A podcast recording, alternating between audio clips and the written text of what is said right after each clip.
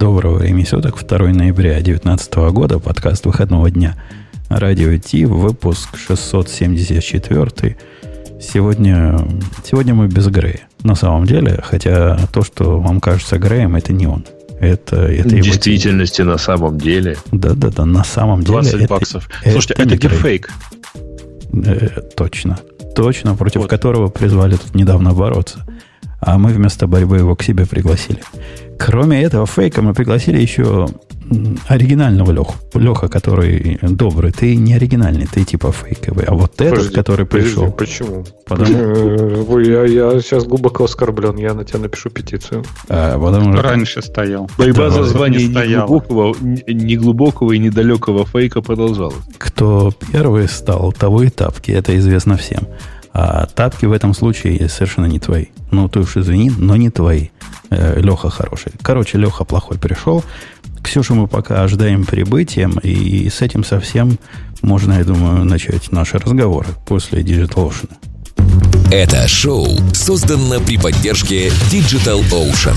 Digital Ocean – провайдер доступного облачного хостинга. Всего за 55 секунд и 5 долларов в месяц вы можете создать свой облачный сервер в одном из дата-центров, расположенных в Нью-Йорке, Сан-Франциско, Амстердаме и Сингапуре, и управлять им с помощью простой, интуитивно понятной панели управления или воспользоваться мощным API.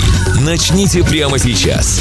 Введите промокод радиодефис T при регистрации и получите 10 долларов бонуса на аккаунт. Сегодня у нас выпуск из этих, из тех, на которые многие, включая его, сразу выключают. Ну, сами знаете почему. Потому что обидно слушать про вся, все эти ваши гиковские штучки. Правильно, поэтому если вы морально к этому не готовы, не можете Apple, выключать да? прямо сейчас. А, что вы сегодня гиковского-то? Что а. там гика, гиковать-то на чем? А мы сейчас на гикову нагикуем. Мне кажется, у нас столько гостей сегодня, что мы прямо нагикуем как надо. Ну, про столько ты загнул. Э, пока мы не позвали гостей, знаете, бывает, когда издательство выпустило статью, уважаемый, ну, типа нашего подкаста, а потом опровержение или уточнение. У нас мы начнем с уточнения опровержения или подтверждения. По поводу первой новости от прошлого выпуска. Кто, кто помнит, какая была, товарищи слушатели? Мы, подскажу сразу ответ. Вопрос был риторический. Мы наезжали на GitLab за, за его, а, за его все. И я кричал вон из профессии и говорил, бья себя в грудь, я стуча себя в грудь, э, больше никогда и больше я его рекомендовать не могу. Вышел вышла ответка. Они послушали наш подкаст и ответку выпустили. Хочу поинтересоваться. Во-первых, кто-нибудь расскажите, что за ответка? А что, они там сказали, извините, все, все катим назад. Ну, Больше не все. Не будем. Они сказали, откатим для CI и для I, правильно? А для GitLab.com они оставят. На GitLab.com, не... про, про GitLab.com никаких претензий не было. Все, все, кто живут на GitLab.com, напомню, о чем идет речь. Э, о том, что они пообещали, точнее, они торжественно рассказали, что теперь в корпоративных версиях э, GitLab будет установлена телеметрия, в смысле сторонние плагины, которые будут собирать информацию о том, как вы пользуетесь установленным у вас на вашем хостинге GitLab. И по этому поводу произошел, конечно, микровзрыв. Э, сейчас они торжественно все откатили, ну, как бы торжественно сказав, что все, все, нет, в вашем корпоративном закрытом контуре делайте, что хотите, там никакого э, этого самого, никакой third-party плагинов не будет. Да не так они сказали. Вот это впечатление, это вот, Грей, это твои. Твои коллеги в этот раз сработали на хорошо и отлично. Они Бобука, видишь, сбили с панталыку в письме, которое так э, красиво сформулировано и которое вызвало вот эти реакции, не это по сути сказано. А по сути сказано, мы тут ошиблись. Мы ошиблись, и вот это решение про opt-in или opt-out, оно было не продумано. Однако, каким образом они правильно будут это все делать, не написано. Тут нет никаких обещаний. Нет, мы никогда этого больше делать не будем. Не-не, они говорят, да, мы ошиблись. Вы, вы побудили, мы ошиблись. И, и, значит, теперь примем меры. А самое смешное в этом письме даже не это. В этом письме есть необычайный цимис, просто который, если бы его не было, его надо было придумать. Э-э- никто не видит, нет? Нет. в этом, в том, что мы ухватили, вы уже видеть не можете. Однако, если у вас есть оригинальное письмо, в письме есть такая строчка. Мы призываем, значит, мы против вот этого всего, слежкой за, за пользователем, мы, значит, хотим как следует это сделать. Призываем вас прийти вот в этот тикет и ссылочка на тикет. Догадайтесь, куда вела ссылочка. Куда? Ссылочка вела на какой-то трех, э, ну, third-party сервис, который редиректы делает и считает клики из имейлов. Ну, вот это, вот это прямо, ну, это в лужу. Классика. Это же в лужу. А как они починили? А как они это починили? Как, догадайтесь, как они это починили. Опять же, риторическая загадка. Они прислали еще одно письмо, в котором все то же самое, только прямая ссылка. Ну, с такими, с такими головами врагов не надо. Но они сами себя режут ножом по всем местам. Это удивительно. Грей, это вон из маркет, маркетинговой профессии. Вот после таких факапов или нет? Скажи нам. Кто подумает и скажет, да ладно, что там? Да, мы тебя оригинально услышали, но о смысле примерно догадались. Знаешь, ровно так же, как я вас до этого слышал. Э, и у меня такая же история. Все-таки отвратительная история этот скайп. Да, это, видимо, уже твой Wi-Fi же. Но в действительности, короче, этих товарищей нечего выгонять из профессии, потому что никого не останется. Все остальные такие же. Вот с такими же факапами и с такими а, же Ну, кораблями. буквально вчера одна крупная криптовалютная биржа умудрилась прислать, я вот Гриш показывал, э, письмо с, со всеми своими клиентами в поле ту. В смысле, Гриша показывал. Во-первых, это не все клиенты. Во-вторых, я э, тоже Это ровно тысячи. Письмо. Я подозреваю, что они их да. просто по тысячам побили. Да, ровно так. Они их побили по тысячам и по классике вставили в поле ту. Да, ты знаешь, это даже не классика. Все-таки классика, это когда ты в CC ставишь. вот. А, а оно в CC было, я что-то не обратил внимания. Нет, нет, это было именно в поле ту. Но самое прикольное, что мне письмо пришло на русском. А следовательно, вся тысяча тоже его получила на русском. И это большой вопрос, на самом деле. Все ли там хотели получить его на русском? А пускай учат великие могучие чего. Ну, короче, в общем, велика, так сказать. Э, ну, как это писал гениальный Скотт Адамс, э, автор Дилберта, каждый из нас в чем-то идиот. Я, знаете, хочу в очередной раз напомнить вам смешную историю про то, как... Это, кстати, было, по-моему, уже больше 15 лет назад. Э, один из разработчиков в э, листа рассылки решил проверить, хорошо ли он работает. И отправил короткое трехбуквенное русское слово, э, ну, в тестовый скрипт, разумеется. Закончилось все это тем, что примерно 4000 пользователей Parallels тогда получили это прекрасное сообщение. Э, на этом фоне вот эта вот жалкая мелочь под названием «разослали список адресов тысячи случайных участников э, биржи», знаете, такая мелочь. Ну, ты же помнишь э, текст, э, заголовок новости на э, главной странице rbk.ru 17 августа 98 года. Как, как, не, же, не как, как же можно не, не ну, как, такое? Короткое слово, 6 букв, э, значит, второе и крушение всех надежд. Фиаско? Почти. Да, примерно.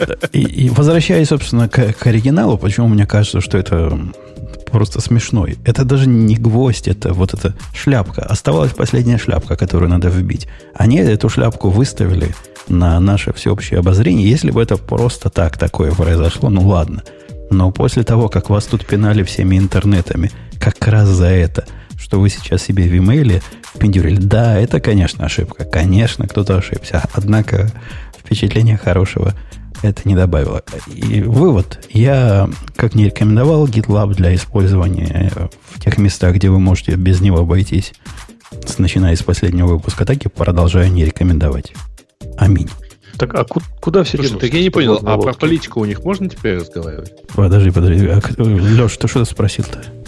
Да, я говорю, да вот ты так говоришь, что типа не рекомендую, так а куда деваться-то? Там GitHub или GitLab, правильно? Я так понимаю, что GitHub все-таки немножко в другой весовой категории играет. И GitLab, особенно там C-версия, это для многих, по сути, ну, чуть ли не единственный вариант для тех, кто как ты хочет, чтобы все сразу было, чтобы и код, и issue, и там вот это а, вот все. А, вот это просто подача, это просто как вот этот поддаван, поддал мне. Э, именно для этого некий чувак по кликухим Путун прямо сейчас э, пилит проект, который называется DevBox. Dev минус точка. Нет, без точки. Dev минус box. котором все вот это, что ты э, упоминал, а именно issue tracker, CI, registry, UI ко всему на свете, э, кусок, где артефакты держать и storage для секретов. Вот это мой малый джентльменский набор. Вот все это будет подниматься в один клик. Альцгеймер нашел своего нового клиента. Это что означает? Это что, за наезд был или как? Ну так, да. Но ты представляешь, сколько это надо будет, чтобы написать все issue трекеры, вики, а репозитории, source control и все вместе? Ты меня вообще в чем подозреваешь? Что я это пишу? Че, типа, Рили, ты тут первый раз? Ничего не пишу. Все эти куски уже есть. Их надо У него же китаец есть. Их надо просто вместе соединить между собой. Оно у меня уже и сейчас работает, однако установка связи между GT, э, дроном, э, докер, регистри и всем, что я упомянул выше, она э, требует ума и сообразительности. Я как раз хочу это сделать просто, чтобы вот запустил один сетап, и он тебе все само сделал. В этом, в этом смысл проекта, не в том, чтобы самому написать. Ну, ты просто, Леха, дал. Просто ну, я не прочитал изначально. Да, да, да, позор, позор. Ты думаешь, не, что а лучше почему? Нет, я думал, что ты совсем уже шишкой поехала. Ты нет, еще держишься, молодец, бодрячком. Все, все еще ничего. Это недолго. Э, ну, может быть, может быть. А чем это лучше GitLab, Леха? Друг да, ты, ты, я просто думаю, ты думаешь, это действительно будет лучше, потому что представь, окей, там э, то, что называется zero day, да, ты сделаешь там деплоймент, установку и так далее. Это же все надо, не знаю, бэкапить, апгрейдить, патчить и так далее. То есть, и это, ну, блин, наверное, я... что все это совместимо еще друг с другом должно быть. То есть, ты прям хочешь в это во все вот влезать? Да нет, влезать я не хочу, но бэкап это часть вот этого всего семейства контейнеров, которые делают э, архивы и все прочее. А, однако все, что ты упомянул, оно никак не лучше и с GitLab, например. То есть э, GitLab, он сам по себе настолько разухабистый, что, ну, честно говоря, я предпочитаю... Ну, тут две системы, да, по сути. Две такие сторонние системы. Дрон и Git. И я предпочитаю комбинацию этих систем э, одному большому жирному GitLab. Ну, серьезно, с точки зрения безопасности, это сильно лучше. Но там же смысл того же самого GitLab не просто в том, что у тебя один какой-то кусок со всеми сервисами. Если тебе нужен один кусок со всеми сервисами, ты какое-нибудь SaaS решение возьмешь, типа GitHub или того же хостингового GitLab. А здесь то, что тебе решение, которое с поддержкой. И ты прям уверен, что ты э, в одно лицо сможешь заниматься поддержкой вот этих вот всех разнородных систем, добавлять какие-то новые фичи, потому что, ну, ну хорошо, окей, допустим, ты соберешь там Redmine, дрон и там git репозиторий, но опять же тебе нужна будет какая-то дополнительная интеграция, тебе надо будет mm. там, в том же репозитории там брать какие-нибудь там юзернеймы, пароли из да нет, общей базы. Да нет, ты себе плохо представляешь степень моей лени.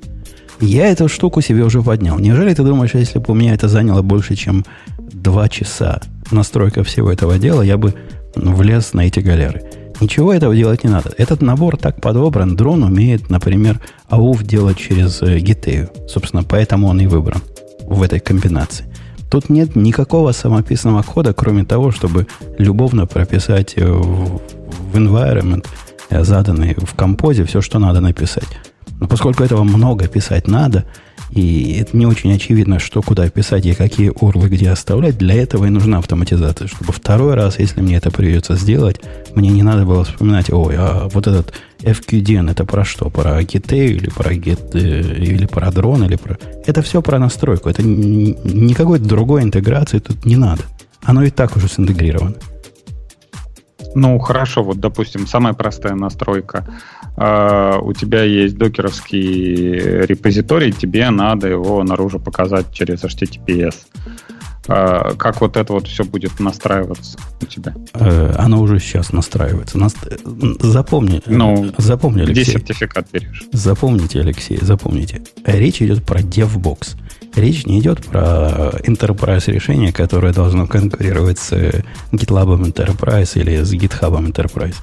Речь идет о домашнем нечто, что ты хочешь поставить либо дома на сервер, либо где-то в, в нашем любимом DigitalOcean. И в этом смысле сертификаты берутся, отвечая на твой конкретный вопрос, прямо сейчас двумя образами. Первый образ при помощи э, Let's Encrypt с HTTP челленджем. То есть предполагается, что твой вот это все смотрит наружу.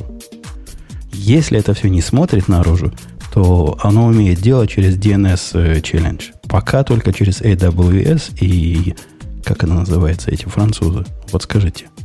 Французский хостинг. OVH. Не-не-не, другой. Ганди. Через Ганди. И а. через Ганди умеет это делать. Но в принципе я это немножко переделаю, чтобы можно было любой свой DNS челлендж туда впилить. И, собственно, все. Ну, хорошо, я помню еще лет 11 назад обсуждали всякие какие-то были такие системы собраны, то ли Mantis они назывались, то ли как-то так вот. Это еще до, до GitLab было, когда чувак делал все вместе в одном э, экзешнике, и issue трекер, и вики, и этот source control, который можно просто устанавливать один локально на машину, и который все внутри файлов там что-то смотрит. Ну, окей, для таких э, очепенцев, да, там какой, какая-то сборка нужна, но все сейчас реальные пацаны, если им надо, они делают private репозиторий на GitHub. Как бы нафига вот Козе Баян такой? А... Вот тебе уже и GitHub Actions есть, у тебя уже и Source Control есть, и Wiki, и шьютрекеры, и, и мозги себе не паришь. Ну, как раз это мы с Бобуком в прошлый раз обсуждали. И сошлись на мнении, что есть такие ситуации, когда есть такие репозитории и такие пайплайны, которые ты при всем доверии GitHub туда выкладывать не хочешь. И доверять облачному сервису для хранения каких-то секретов не хочешь. Э, например, Леша, я тебе конкретно, конкретный случай приведу, какой у меня репозиторий таким образом параноидально ограничен. Есть у меня сервис, который живет публично на GitHub. Абсолютно публично. Собирается где надо – все, все в порядке. Однако время от времени на определенные бренчи мне нужно его куда-то э, дип, автоматически деплоить. И, например, ключи для деплоя этого чего-то автоматического, ну, для примера, ключ для деплоя, секрет для деплоя в Docker Hub, я не доверяю держать в секретах Actions. Я не знаю, как вы, но я до сих пор содрогаюсь, вспоминая, как трэвисовские секреты эхом утекали. А, кстати, коллеги, вы знаете, как сейчас в современности все вот эти производители CI решают проблему, чтобы секреты, которые в environment поступили, не утекли? Очень смешным образом. Очень смешным. Ну, предположите кто-нибудь. Вот представьте, вы дали, дали секрет. Впендюрили его. Они фильтруют эти логи. А как, ну как они это делают? Они фильтруют эти логи, ну, видимо, другого способа и нет. Они фильтруют по э, мэтчингу контента секреты. То есть в любом месте, если вы, например, сделали секрет, такой дебаг э, секрет, и value true, догадайтесь, что теперь в логах будет. Во всех местах, где у вас в логе true написано слово, будут звездочки теперь. И это интересный подход, причем звездочек они ставят 4 штуки, что как-то с точки зрения секретности не особо. Я бы, Подожди, я они всегда типа, 4 ставят или по количеству букв? По количеству букв. Вот сколько... И я однажды сделал глупость, я написал. Э, я забыл, что этот дебаг флаг у меня true или false. Э, думал 0 или 1. Написал 1. Представляете, как у меня замечательно логи стали выглядеть, когда все единички заменили звездочками. Это было, это было сурово. Я То есть они даже не, не слово заменяют, а любое вхождение этого сигнала? Любое вхождение. Не, ну а как они определят, это вхождение распечаталось от эхо или это Да-да, я, программ? Я их проблем... Нет, ну могли же всегда 6 звезд ставить, или там, не знаю, сколько-нибудь, но не одну же, но не по количеству букв. Не, но это, Жень, тоже как бы такой извращенный способ, э, кто кидает дебаг в секреты. Кидают обычно длинные ключи какие-то, которые шифруются. И тогда они забираются. Хорошо, а... Дебаг, отвечая на твой вопрос, дебаг кидают секреты, потому что в Actions э, никакого способа передать э, параметры управления билдом вот конкретно на такие опциональные флаги нет никакого другого. Нельзя никак туда ничего другого передать. Никаких других переменных, кроме секретов, нет. Поэтому только секретами. Слушай, а Нет, там подожди. только звездочками заменяется, скажи. Только звездочками, да. Не По- настраивается, да? Я просто все думаю, знаете, знаете, как классно, когда э, единичка на букву I заменяется. Такая красота всегда. Такая секретность получится, чтобы Вообще просто огонь. Да-да-да, это, это, L. э- это хорошая идея, заменять одни символы на другие. Тогда вообще налоги посмотришь и заколдобишься.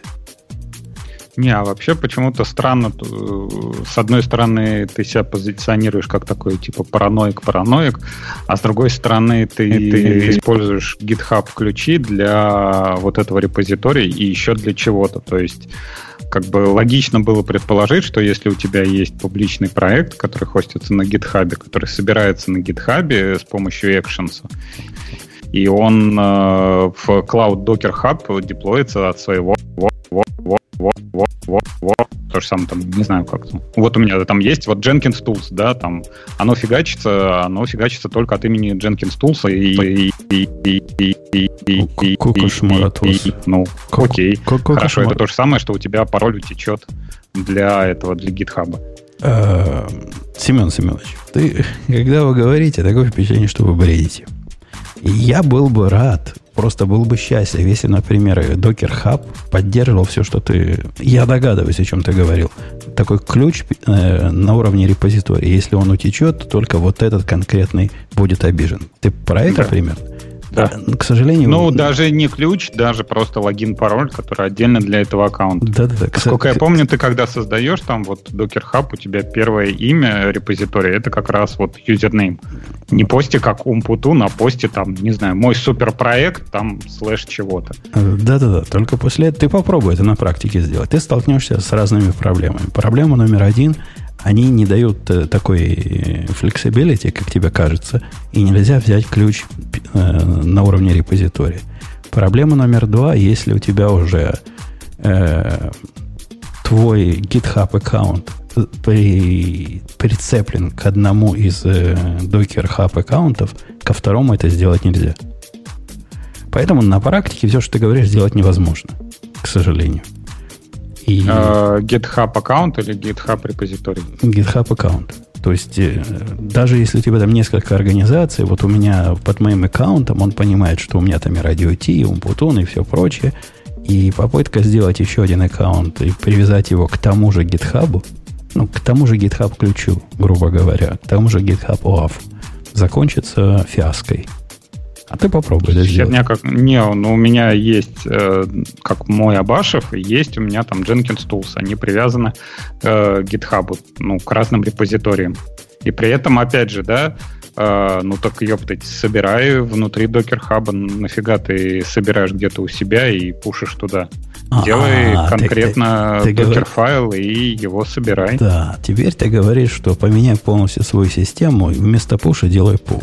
Это неплохая идея, которая... Ну, если ты хочешь секретности, а, ну, хорошо, ты предлагаешь процессно вернуть себе там, э, обложиться всякими issue-трекерами, репозиториями, сделать себе девбоксы из-за того, что ты какие-то там 20 байт не можешь куда-то там переслать, а, и не менять процесс при этом, а и при этом сидеть и давать, вот мы будем пилить, жрать этот кактус, будем все хостить на своих репозиториях, вместо того, чтобы закинуть в Docker Hub, да, и пусть он собирает, ну и, ну и хрен бы с ним, где он там что собирает. Если бы, если бы все, для чего локальные и домашние хостинные репозитории нужны были, это вот эта конкретная проблема построения образов, я бы с тобой даже согласился.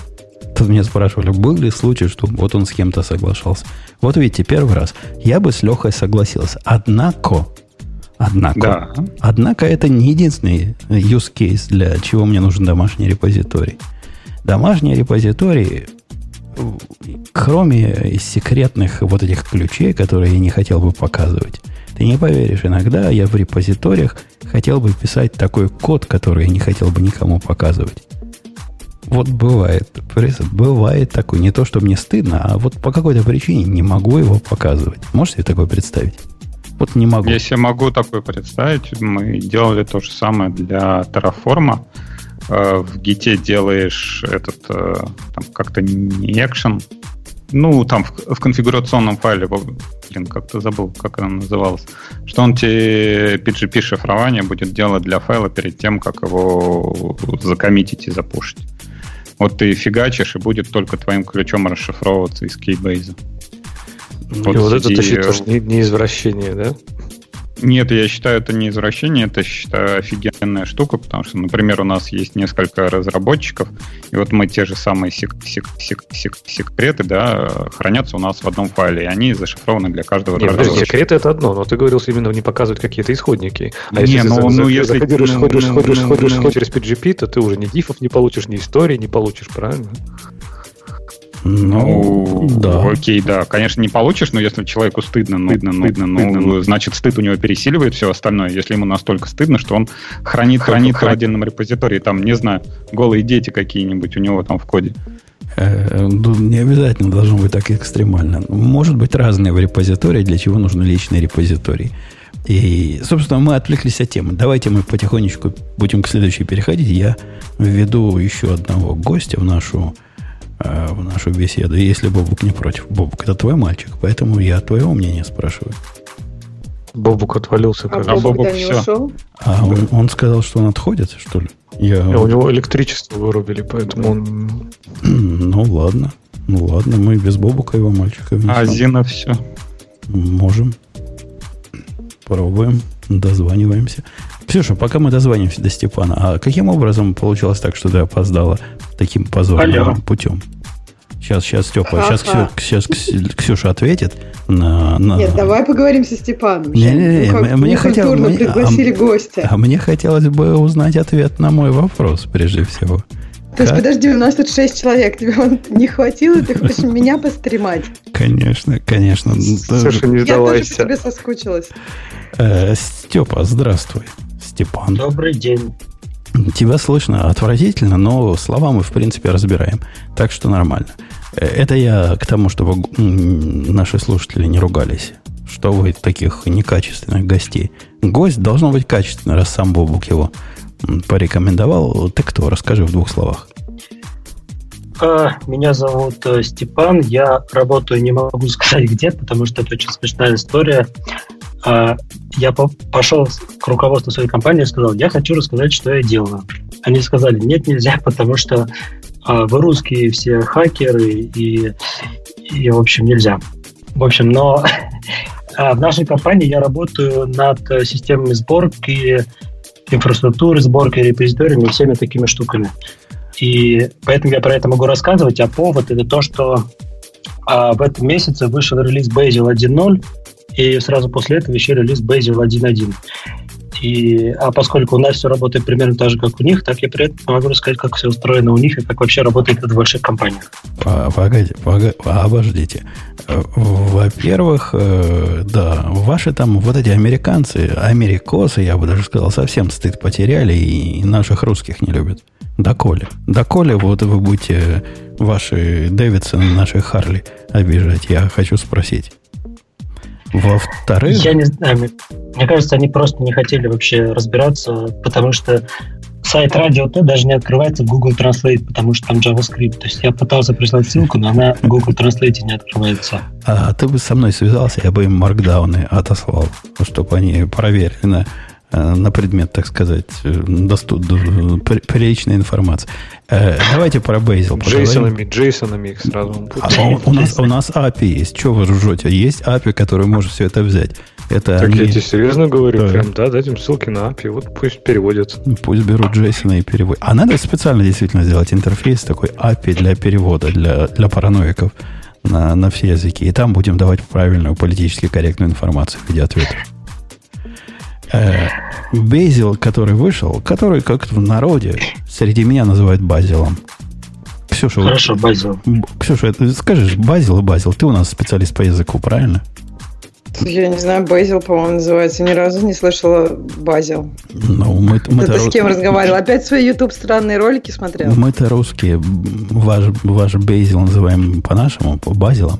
А, однако, эта балалайка, я специально, Степан, перед твоим приходом попытался подготовиться и посмотреть, что, что, что это такое. А кто-нибудь, кроме меня, пытался смотреть на это? Лехи? Ксюша? Я только на ранней версии до релиза. Да, я тоже давно я посмотрел, поблевал и, и все, и закрыл. Вообще, дорогой гость, мне это выглядит как э, какая-то странная поделка. То есть, э, вот те замечательные идеи начала века, мы сейчас сделаем такой Мавин, который будет самый лучший Мавин на свете, а потом мы сделаем такой Грейдл, после которого весь ваш Мавин покажется полнейшим отстоем, она в этом Безеле показана с новой э, пугающей стороны. Это балалайка, которая может собрать что угодно для чего угодно, не очень понимает, что именно она собирает, и ей все равно. Она может что- что надо, то и соберет. И я прав или я прав? Нет, это совсем неверное в корне описание, как работает Bazel. Условно говоря, а, чтобы понять вообще, зачем Bazel существует, нужно понять, откуда он взялся. Внутри Гугла есть система сборки, которая называется Blaze. Очень похожее название Blaze и Bazel. И в какой-то момент а, Google, видимо, решил, что им надо собирать open source проекты, но свой внутренний Blaze не могут просто выложить наружу, потому что внутри большого количества хаков. И они, соответственно, написали Bazel. И поэтому, когда смотришь на Bazel, желательно вообще примерно понимать, какие проблемы решаются внутри Гугла и вообще внутри больших компаний. Ну, я не могу сказать, что э, Bazel очень хорошо подходит для маленьких компаний проектов там, на 5 человек, но вообще понятно, зачем он нужен в очень больших проектах, и в частности в монорепозиториях. Это другая моя любимая тема. А, То есть, Вы подожди, подожди, уже подожди, подожди, перебивать я уже... Вот этим, кстати, вот этим, кстати, пропитано, по-моему, да, вот я так прошелся через доку- документацию, вот этим монорепозиторием все. То есть, по сути, без, без монорепозитория, я не знаю, насколько он будет полезен. То есть, ну, вот, типа, я сейчас живу там на Gradle полностью, на всем, да.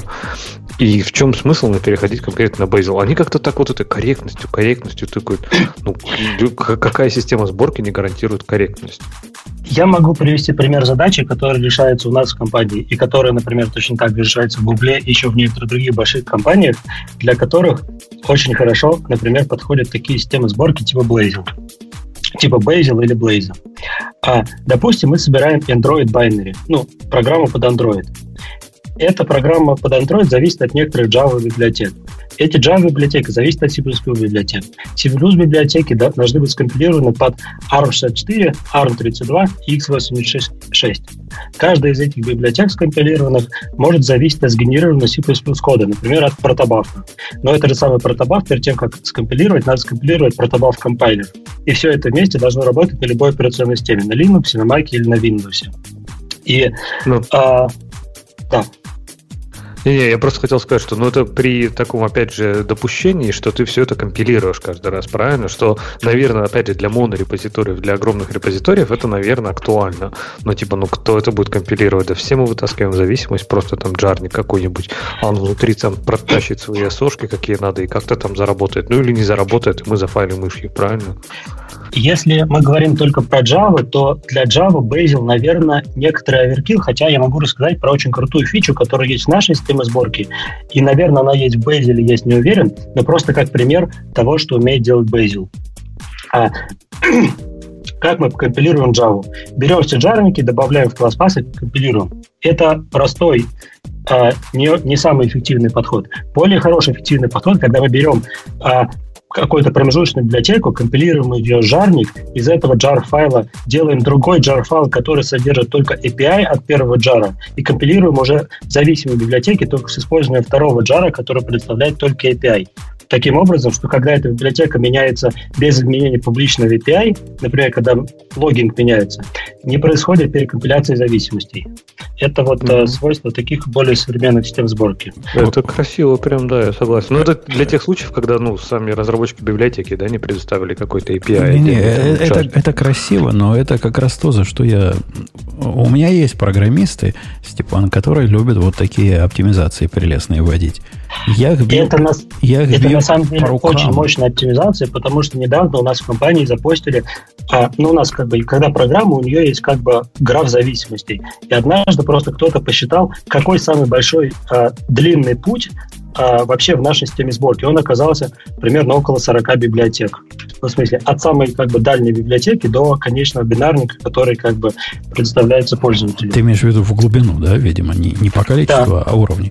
А, И э- это да, к транзитивной зависимости могут идти вглубь и вглубь и вглубь, однако все, о чем ты говоришь, вся эта оптимизация выглядит э, предварительной и э, неоправданной, в- за исключением тех случаев, когда ты действительно пересобираешь весь мир.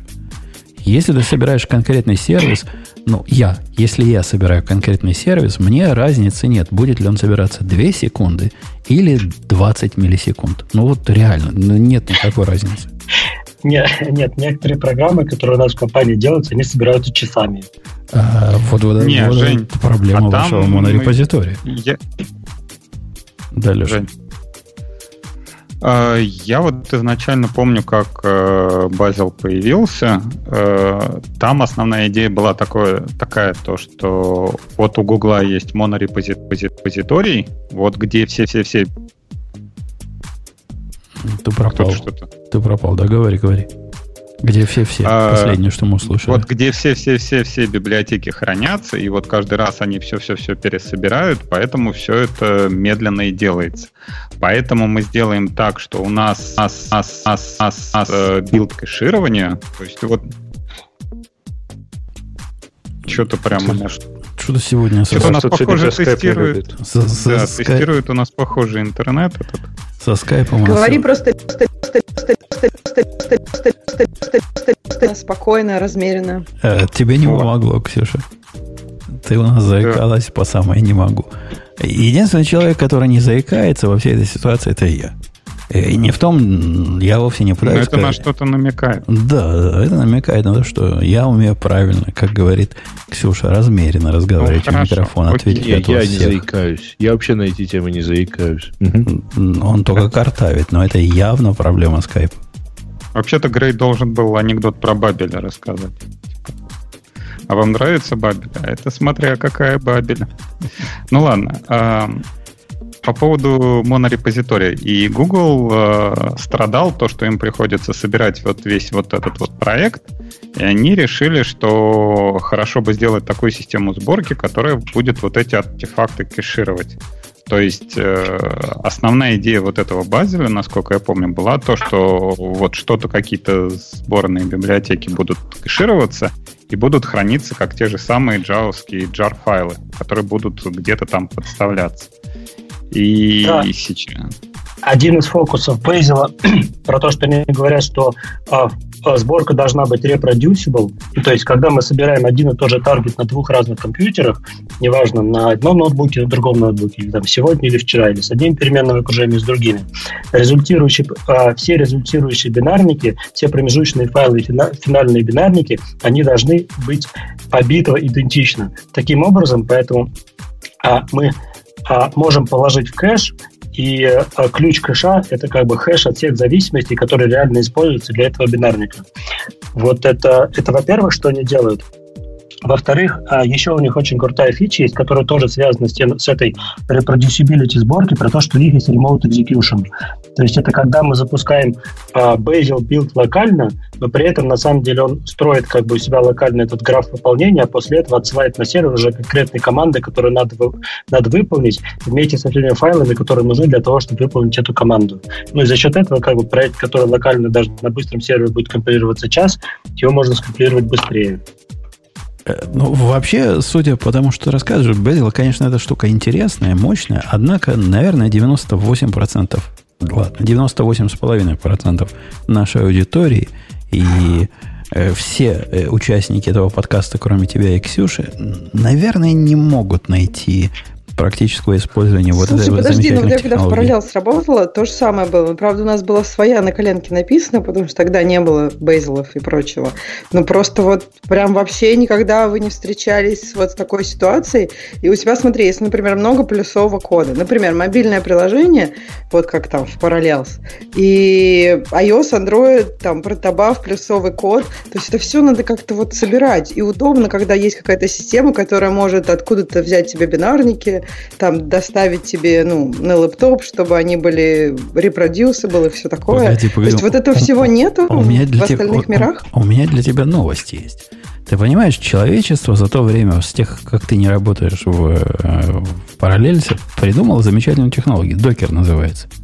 Собираешь себе докер-контейнер на Подожди, языке... мобильные приложения в докере я никогда не слышала, вот А- честно. А, что тебе Может, мешает конечно. собирать мобильное приложение из Да, а докер-контейнера? что, у нас собираются эти Появится. Какая, разница, собственно? Э, Нет, подожди, я- это про сборку, может быть, когда, а когда ты между деве- девелоперш, то есть я что-то не, Не, понимаю. я- то есть я- просто оно у меня будет в докере, а я буду, э, в- ну то есть разделом подключено или как? Давай я тебе поясню на примере. Давай. У нас есть э, вот эта система комментариев, которая у нас сейчас стоит. Она состоит... Давай мы про мобильное приложение, а то ты сейчас немножко Не-не-не, можешь там... Я, я- я тебе поясню, и ты поймешь. Она состоит из двух частей, которые э, люди из разных миров не умеют ни себе не ставить, не настраивать, не понимают, что это такое. Один мир это мир бэкэнда, другой мир мир фронтенда. И для фронтенда нужны NPM с Трендами чудовищем. с вами понятно, вы там все уже в докерах сидите, это неинтересно. Давай Какая, лучше какая, конкретику. какая разница? Я, я тебе пытаюсь конкретику вот какую сказать. Есть такая идея использовать контейнеры для сборки. Не для, не для дистрибьюции, не для того, чтобы доставлять а, конечное приложение в контейнере. Это дело десятое. А для того, чтобы собирать его в том самом, о чем Степан говорит, в повторяющейся среде. И в этой повторяющейся среде ты можешь настроить себе все свои средства один раз сборки, в- взять все свои зависимости один раз в виде либо других контейнеров, в виде, не знаю, что там у тебя поддерживается в В том бери. смысле? Ну подожди, вот в Parallels там ну, большие C++ части, да вообще часто мобильные приложения используют какие-то C++ части. И, ну то есть каждый день мне надо скачивать эти контейнеры, Да то есть не, на- опять не надо их скачивать каждый Вместо хор- этого, Хорошо, ну, Boost, то есть- Boost, Boost хороший пример, Boost. Boost. ну как бы вот, хороший представь пример. много Boost ов, не один Boost. Тут одного Boost а достаточно. Представь, Ну, у тебя, у а тебя вы есть необходим- необходимость собирать Java приложение, которое завязано на Boost, с одной стороны, через какой-то JNI и библиотеку. Ему прям Boost конкретной версии нужен, вот та самая конкретная зависимость. В процессе генерируется protobuf очень конкретной версии, причем может генерироваться одним конкретным протоком. То есть версия самого компайлера протобаф тоже прибита гвоздями. Хороший пример? По-моему, хороший. Ну, Вот этот пример так замечательно, себе. Ну, замечательно давай, решается контейнерами сборки. Ты делаешь себе контейнер сборки, в котором у тебя впендюрено протобаф, в котором пен- впендюрена зависимость буста, в котором все это есть, и в нем ты собираешь свои джары. Евгений, Подожди, так тебе мне надо каждый день новый. Ну, то Да есть я завишу от каждый буста, буст новый. не меняется, а у меня будет каждый день новый. Ну, то есть каждый день новый мне надо будет просто этот докер-контейнер скачивать. Это ты имеешь в виду? Кто-то должен его готовить. Я не а в чем понимаю, разница что тогда? такое. Я не понимаю, что такое каждый день новый. Мне надо версия буста 1.55, и она такая и Да вчера, и сегодня, и послезавтра. пустом. Вот давай представим параллелс. Все девелопят, да? То есть у нас есть много библиотек. Это не C++ рандомные бусты, это наши библиотеки. Понимаешь, они C++ с, ра- с- там, с протобафом связаны и так далее. То есть это часть, которая у тебя часть мобильного приложения C++.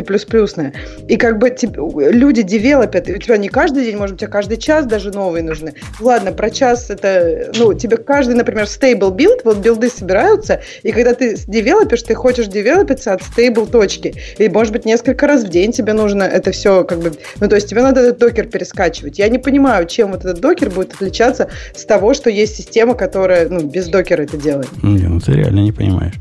Э, Я, я не о том говорю. Я говорю о том, что в в ситуации, которую Степан описал, а его ситуация, по-моему, близка к моей ситуации, я не вижу особых причин использовать навороченную систему во времена докера. Степан, скажи, почему не прав? Мож- Можно вопрос? Потому что я вообще не понимаю, что в этом докере находится. Там просто система сборки, протобаф компиля... компилятора C++ компилятор.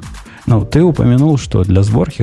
У меня есть вот такой случай, примерно как ты упомянул. То есть есть система для сборки, которой нужны определенные C++ библиотеки, определенные джавовские э, библиотеки, определенная JNI, определенная версия системы э, Portabuf. И вот эта система вот этим всем собирается. То есть потом надо собрать жар в результате всего. Как мне, как в этой системе работает ситуация, когда мне нужно какую-то промежуточную библиотеку на 20 уровне а, зависимости графа поменять, а после этого пересобрать результирующий бинарный под Android, например? Да никак. Оно вообще про другое. Оно, оно про то, чтобы. Оно не про то, чтобы заменить собой Мавин. Внутри все заменяется Мавином, который всеми вот этими зависимостями транзитивными э, играет. Ну, для iOS умеет. нет Мавина, например. Да нет, это разного уровня. У- у- вообще не работает. Отличие, отличие Bazel от э, всех, ну, условно говоря, есть системы сборки прошлого поколения, которые, условно говоря, по таймстемпам считают. Таймстемп изменился, начали собирать. А есть те, которые по хэшам. То есть мало вообще не поможет, потому что на каждый чип просто вообще все перекомпилирует, что можно. Это работает, пока у нас проект из пяти библиотек, но когда их становится там тысячи зависимости у одного, проекта, у, одной, у одного как бы, бинарника, это уже вообще просто умирает, даже когда уже 100 умирает. Ну, так у кого такие проекты есть, чтобы было тысяча зависимостей, чтобы, чтобы ты сам поддерживал и C++, и C, и там GNI. Да ни у кого да таких подожди, нет. Вот, да почему? почему? Вот я, я, смотрите, мобильные приложения, если у тебя iOS, Android и какая-нибудь такая, ну, немножко разухабистая C++, C++, C++, C++, C++, C++, часть, то, ну, это я не про тысячи сейчас, ну, не знаю, Три. 20, Три. 30, Будет- 40, это уже собирать их долго. C++ с какой-нибудь темплейтами, темплейтами собирается вообще долго. Ты не хочешь его собирать. Ты хочешь, чтобы сервер собрал, а ты взял. Если ты, например, мобильной частью занимаешься. Да и Ну если C++ да. ты тоже. Ты себе свою, вот, например, ну, в общем, CI тебе и соберет все, а, собственно, чего тебе? Тебе не надо самого Кто руками соберет? себе... Ну, Continuous Integration система, А- которую ты любовно настроишь.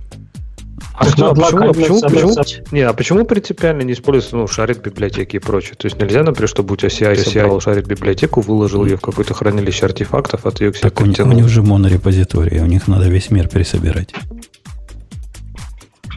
Ну, Шарит, Ну. шарит библиотеки вообще работают не очень хорошо. То есть, во-первых, с ними просто куча проблем. В некоторых ситуациях шарит библиотеки вообще нельзя использовать, например, когда есть C++ с темплейтами. Ну, просто как пример. Одно из тысячи проблем, которые возникают с шарит библиотеками. То есть там линк-тайм оптимизация не работает с шарит э, библиотеками. А, удаление ненужных символов э, плохо работает с шарит библиотеками. а, Ну, я ну, я стесняюсь говорю, это, наверное, а действительно за- такой кейс. то за- зачем их удалять? Э, Ну, пересобери, когда возникла необходимость удаления символов в шаре библиотеки. Нет, просто такой сценарий. Вот я, например, разработчик конкретного приложения, но я разрабатываю маленький C++ биб- библиотеку где-то в середине, в середине зависимостей. И вот я не понял, Евгений, как ты предлагаешь как бы, вот эту проблему решать с помощью этих докеров, э, контейнеров. Вот я поменял библиотеку, потом сейчас говорю, Bazel build мой Android бинарник.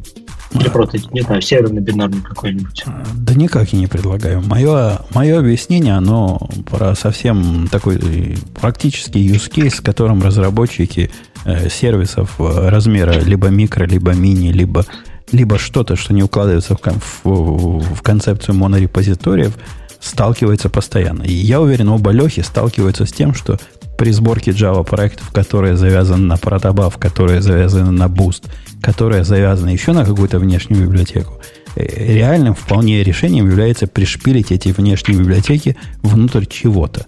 И это внутрь На это- чего-то, в моем случае, это докер. Докер-контейнер. На это у меня есть такой ответ.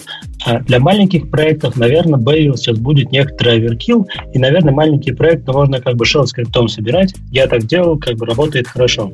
Да ладно, ты, уж, Однако, ты, ты уж совсем лучше идиотизма питон скрипты. Питон скрипты лучше, чем Shell. Не, ну вы тоже, вы сейчас немножко так, знаете, все или ничего, черное и белое. То есть нет, нет разницы, ну, то есть нет двух миров, shell скрипты и база. Да? Есть, есть Важно. Gradle, есть тот же Maven. Мы- Да, он Нет, типа нет, там, это ну, Maven окей. все- Maven и Gradle это все как бы устаревшие системы. Условно говоря, вот есть большие, ну, скажем так, большие проекты, в которых просто или Bazel, или страдать. Э, Я понял, я- я- проектов три. Да, пять. И один Я, из я хотел сказать, компании, два в Гугле. я хотел всё. сказать пять таких проектов. Почему всех Нет. остальных это должно интересовать? Таких компаний очень много. А Сколько, компаний? это выльется в то, что большие компании просто перейдут на Bazel просто потому, что у них не будет никакого выбора, а все остальные разработчики, всех остальных, как бы через некоторое время, допустим, через год, Bazel дойдет до такого состояния, когда им будет удобно пользоваться, потому что сейчас, прямо скажем, несколько тяжеловато пользоваться. И тогда просто все перейдут на Bazel просто потому, что это станет а, промышленный стандарт. Точно так же, как промышленным про- стандартом стал А, Степан. А как это вообще работает для не монорепозиториев? То есть, ну вот окей, вот есть у меня репозиторий, вот я Java разработчик, да, у меня есть зависимость на какую-то там C++ библиотеку, которую я там GNI таскаю. И, и, и- и что? Как, как он это мне сделает? Ну, Там есть правило, которое называется заимпортируй прибилженные бинарные C++ библиотеки. А билдить его кто будет? Не, ну, ну либо сам как бы пишешь правила компилировать библиотеку, либо пи- уже прибилженный кладешь. Ну как хочешь, как бы. Хочешь прибилженный, хочешь билди сам. То есть, Леха, Леша, не собирай. заметь, это как, таким же образом пол- положил бы свою прибилдженную э, SO или там lib или точка, не знаю, что, что бы ты не хотел в контейнер. Вот точно так же бы ты его собрал. Но без всякого Я- Bazel заметь. Я бы курлом CI его Есть один вообще аргумент просто убийственный против контейнеров. Контейнеры работают только на Linux. А, А. еще бывают другие операционные системы. Например, у нас очень много разработчиков под Windows сидят и компилируют все под Windows. Кроме в- того, есть ваша кейсов информация- кросс-компиляции. Как один, один к нам Степа приходил, который для того, чтобы э, над нами издеваться, называл Бубука молодым человеком. Вот так я тебе скажу, молодой человек. Ваша информация о докере исключительно на Linux немножко устарела. Года на три, на три, где-то так. Я, я на маке живу, и не поверишь, прямо контейнеры худо-бедно работают, и по слухам даже на винде они работают туда-сюда, докер-контейнер. Ну, насколько я знаю, докер-контейнеры на Маке все-таки работают через, через виртуальную машину, а не через, э, не через C-Groups. Поэтому они на самом деле гораздо медленнее при запуске. То есть, условно говоря, запустить команду, которая работает 10 миллисекунд через докер-контейнер на, ман- на Маке становится очень дорого. Э, Не, не, совсем так. А- Они действительно, все действительно м, запускается через э, виртуализацию какую-то. Однако по результату совсем все не так плохо. И на практике разница между э, запуском А вот можно, какой-то пятиминутной сборки, которая у меня занимает на Linux и на, на Mac, оно погрешность там в миллисекундах. Вот когда даже такое большое время. То есть там 5 минут, а тут 5 минут и 100 миллисекунд будет. Где-то плюс-минус. Да, да, Леша, что спрашивал? Да, я хотел просто немножко вернуться к Базелю на секунду. Так я вот не очень понимаю. То есть, по сути, например, если мне надо собрать, ну, вот там C++, в зависимости еще что-то, то есть мне прям надо все иметь на своем компе, и он это все будет компилировать у меня локально, правильно? И он при этом Ну, гарантирует воспроизводимые билды, а если я там, не знаю, ну, я, ну, для, по крайней мере, для Java я могу придумать 100 способов, как их сделать невоспроизводимыми. Ну, как сказать, если постараться, можно, конечно, сделать невоспроизводимые билды, но там, в общем, есть некоторые... Ну, во-первых, в Blaze, там, я не уверен, что это есть в open версии, в Blaze это точно есть, там есть механизм просто тупо sandboxing, когда ты точно знаешь, что у тебя при сборке у тебя а, компилятор или любая другая программа не залезет никуда в файловую систему, кроме тех путей, которые им передали. Или там, например, при запуске этого контейнера там им передается timestamp, чтобы программа случайно не пришла какой-то другой timestamp и не записала его а, куда-то в бинарник. Но вообще, как бы обычных механизмов, то есть в случае C++ просто мы компилируем как бы все библиотеки, и просто если вдруг э, компилятор прочитал какой-то хедер, которого нельзя читать, компилятор умеет это выдавать как бы наружу информацию, то мы просто фейлим компиляцию, потому что есть несдекларированная зависимость. Э, Не, и- меня и- больше и смущает и- вот в эти целом факт, что ты компилируешь локально. Как-то это... Да не, можно не, можно не локально. Не ты локальный как бы- ремоут есть, Леш. Почему ты думал, что все Да. локально? Есть remote execution, про который я рассказывал минут пять назад, когда ты просто говоришь Bazel бил локально и указываешь имя сервера, он идет на сервер, и просто каждую команду вместе со всеми зависимостями, объявленными, объявленными для этой команды, выполняет на сервере. А, А чем тогда это отличается от CI? ну, эта штука Прости, из CI запускается. А, Нет, и, и у меня... это не CI, это локально. Тебе нужно собрать бинарник и по-быстрому его выполнить как бы локально. Ты говоришь, Bazel build, у тебя через там, 30 секунд получился твой бинарник, ты его запускаешь локально. CI это другая история. Про себя, если, если останется время, я тоже немножко расскажу, почему Bazel рулит для CI. Но это ладно. Э, У меня все, что ты рассказываешь, вызывает у меня все больше и больше сомнений. Но есть такой вопрос. Э, С точки зрения концептуальной, Безил, он декларативный или, или такой императивный? DSL. У них там Skylike, что-то такое называется, Sky чего-то. Skylark, Skylark, а, ну, сейчас его переименовали из Skylark в Starlark, потому что какие-то у них там были лицензионные заморочки. Skylark это вообще супер крутая тема. Я вообще фанат Skylark. И есть реализация, ре, смешно так, есть реализатор Starlark на Расте, я сейчас там главный по количеству комитов. Погоди, Ну погоди, вот, ты, ты на вопрос про не ответил. Sky- О- Он, он, Про Skylark. да-да, он декларативный или смесь, как сейчас принято среди молодых и, и борзых делать? Скажем так, а, с точки зрения модели Бейзела есть граф, ну, как бы граф проекта. Библиотека, она зависит от другой библиотеки. Дальше, а, с точки зрения синтаксиса, синтакса конкретного build файла, это просто а, программа на скаларке, которая выполняет и делает, что хочет. В частности, она объявляет эти узлы графа. То есть ты не можешь а, условно говоря, внутри а, Bazel файла написать, скопировать файл куда-то. Но ты можешь объявить, объявить узел в графе, а, в графе проекта, который как бы копирует файл куда-то куда-то. Э, э, это я к тому упомянул, что глядя на современные средства, я не знаю, можно ли назвать вот тот же самый GitHub Action системой сборки, в принципе можно. Оно и CI, и сборка, и все на свете, и на всяческие прочие другие, меня проверяет дрожь.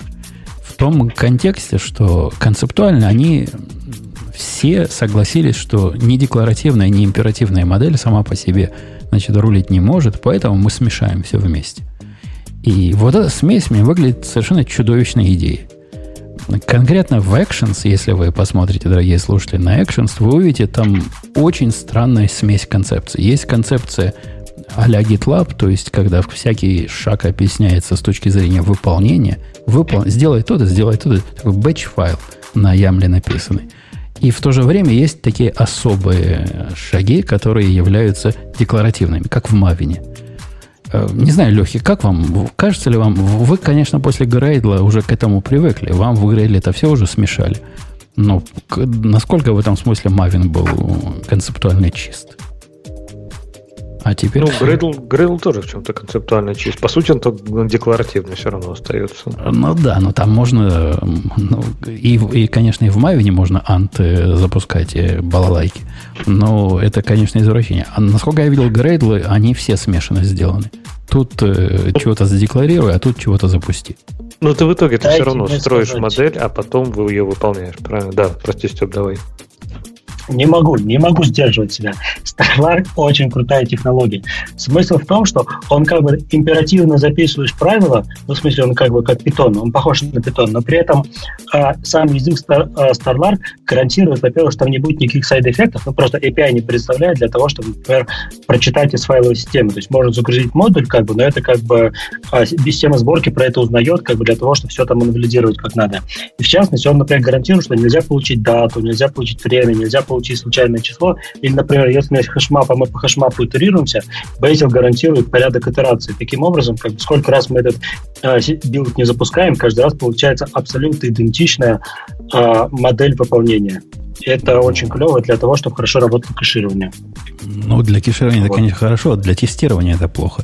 Я как раз хочу, когда Почему я запускаю э, цель сборки, которая в том числе что-то и тестирует, чтобы порядок э, до, до, доставления ключей в хэшмэпе был не так, как в замечательной вот этой predictable э, сэндбоксе, который нам Bazel дал, а как в жизни.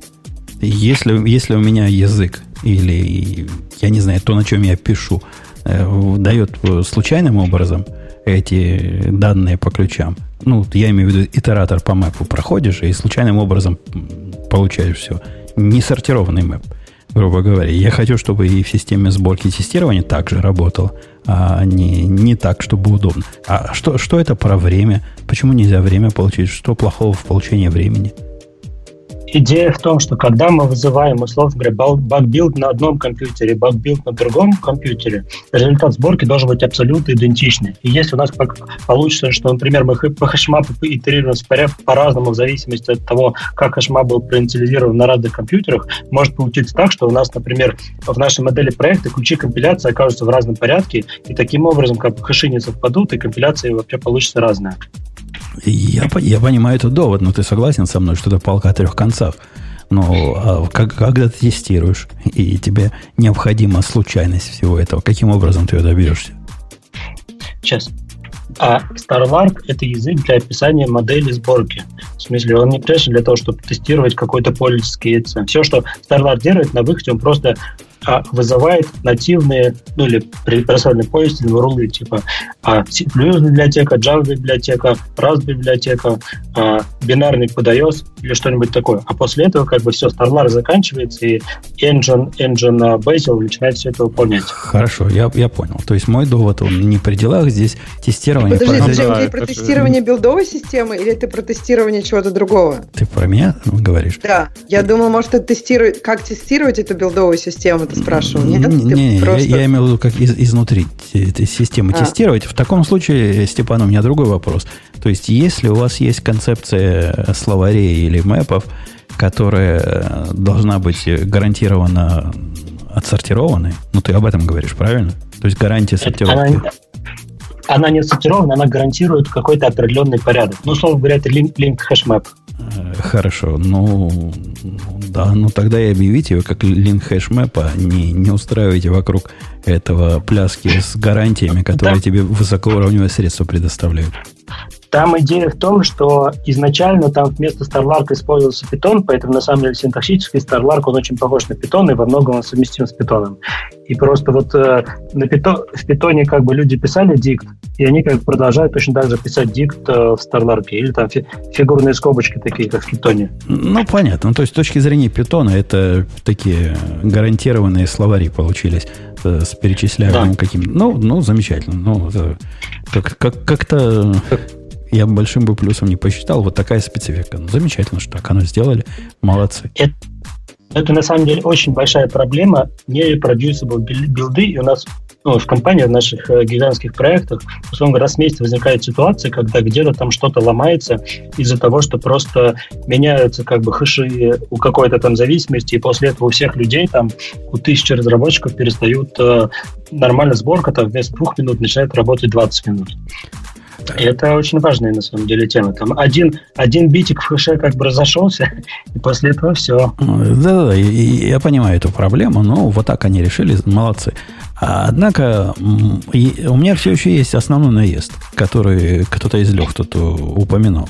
У нас тут э, Степан два Леши, которые на первый взгляд звучат похоже, но это два разных человека. Один из них э, мягкий и добрый, а второй злой и прямой. Так, такие два. Так, это не я сказал, это наши слушатели так говорят. Так вот, какой-то из лег тебе сказал, что ну а нафига Казибаян? Ну да, есть компании, у которых действительно есть проблема больших проектов. А есть компании, которые не курят бамбук и разбили свои большие проекты на маленькие и сказали, ваш монорепозиторий хороший, если вы работаете в, в, в, в Леша сказал, в трех компаниях, я скажу, в пяти компаниях. Почему это должно интересовать 99.8% наших слушателей? Сам факт того, что Bazel есть. Нет, во-первых, монорепозиторий это все, а много маленьких репозиторий это более страдания. То есть я разговариваю периодически с людьми, которые работают в других компаниях, в которых нет монорепозитория, и они прям так страдают, страдают. Ну, и это поговор, реально поговор, боль, когда не, нельзя просто поменять библиотеку, или нельзя проапгрейдиться на новую библиотеку. Это, это очень тяжело. Да ничего подобного. Ты сейчас разговариваешь с человеком, который в такой компании работает, и остальные два Лехи тоже. И все, кроме Ксюши, работают. Все на свете работают в таких компаниях, где монорепозиторий не используется. Ага ну, просто, просто привыкли, просто раньше как бы не было удобной возможности так делать. Но это неизбежно, и все, все мы туда придем. И я счастлив, как бы, что в компании, в которой работаю, я работаю, туда пришла, и в компании, в которой я работал перед этим, тоже туда пришла, и все там будем. Это просто факт.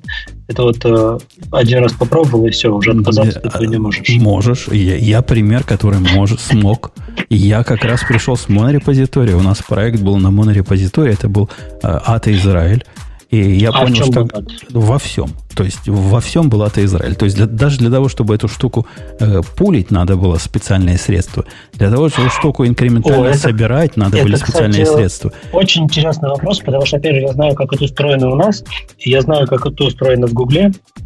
И там проблема в том, что действительно как бы современные системы контрольной версии, доступные в интернете, они очень плохо справляются с большими репозиториями. Ну, то есть репозитории там, когда занимают как бы больше места, чем дикт в ноутбуке, это, это реально проблема. В смысле, у нас вот э, у нас в компании, ну и в Гугле тоже есть такая же фиговина, которая как она ведет себя как файловая система, но когда ты по ней ходишь, она начинает как бы чекаутить, фай, чекаутить файлы. И это на самом деле супер удобно. Конечно, вот очень... необходим особый специальный тулинг для того, чтобы с этим совсем хоть как-то работать. И причина использовать этот тулинг на фоне тех бенефитов, о которых ты говоришь, вот у нас security библиотека поменялась, сейчас мы ее мигом поменяем во всех местах. Ксюша тоже вот этот довод все время приводит. Но, на самом деле Нет, все не подожди, так можно, можно, можно я ворвусь немножко? Я, в принципе, понимаю твой аргумент, Степа, я полностью согласен, что это очень актуально, но только в случае, когда ваша компания разрабатывает все библиотеки. Ну, таких компаний немного, ну, не пишут все все для себя. То есть, окей, Google Почему все позволить. библиотеки? Ну подожди, ну вот, если говорим, смотри, мобильное приложение, там ча- ча- может быть чужие библиотеки, может быть свои тоже. Почему все библиотеки? Как раз, когда у тебя микс библиотек своих, чужих на разных языках, по-моему, тебе все равно нужна какая-то билдовая система. Либо самописная своя, либо какая-то... Я, я просто не очень понимаю, что плохого, если у тебя будет какое-то решение для этого, где ты напишешь скриптики, как все собирать, как все вместе паковать, готово. Так мы не на это наезжаем сейчас, Ксюша. Мы наезжаем на, Дайте, на идею о том, что... дайте я отвечу на, на прошлое. Условно говоря, проблема в том, что когда люди делают а, монорепозитории, ну, условно говоря, когда ты большая компания можешь позволить разрабатывать систему сборки, можно просто все коммитить в репозитории. Когда ты маленькая компания, а, можно поступать по-другому. Можно научить систему сборки, и Bazel это умеет, просто скачивать зависимости во время сборки. То есть точно так же, как Bazel умеет, например, из Maven что-то скачивать, скачивать, скачивать, скачивать, скачивать, скачивать. Просто HTTP оттуда скачивать. То есть можно, например, хочешь, чтобы была reproducible сборка, например, когда все компиляторы C++ у тебя находятся в системе сборки, но ты можешь, но ты можешь, но ты можешь не коммитить репозиторий, ты можешь при- э, в системе сборки напрограммировать при старте, скачай, скачай, скачай как бы, компиляторы, положи их в папочку и дальше компилировать все этими компиляторами. И как только ты качаешь зависимость, зависимость, зависимость, зависимость, и добро пожаловать в наш мир Мавина и Грейдла, правильно? Сейчас, ну, ну, ну, компиляторы в, в каком-то месте на бинарнике нужны будут. Самые Не, понятно, но к тому, что он уже, он уже, ну смотри, если ты качаешь зависимости, то это заведомо уже не, не reproducible build, правильно? То есть тебя, Не, ну на, чего на- это на не это, на, на это люди... э, я начал заикаться исключительно потому, что вы заикались. То есть не было никакой технической причины. На это люди, Леша, придумали решение.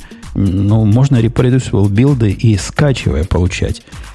Например, проверяя какие-нибудь э, хэши того, что ты скачал, и не запуская эту систему, если хэши не совпали, если ты ожидаешь э, библиотеки версии 1.0.1, и твоя новая библиотека версия 1.0.1 не совпадает с тем хэшем, который где-то э, в священном месте прописан, то да, падай.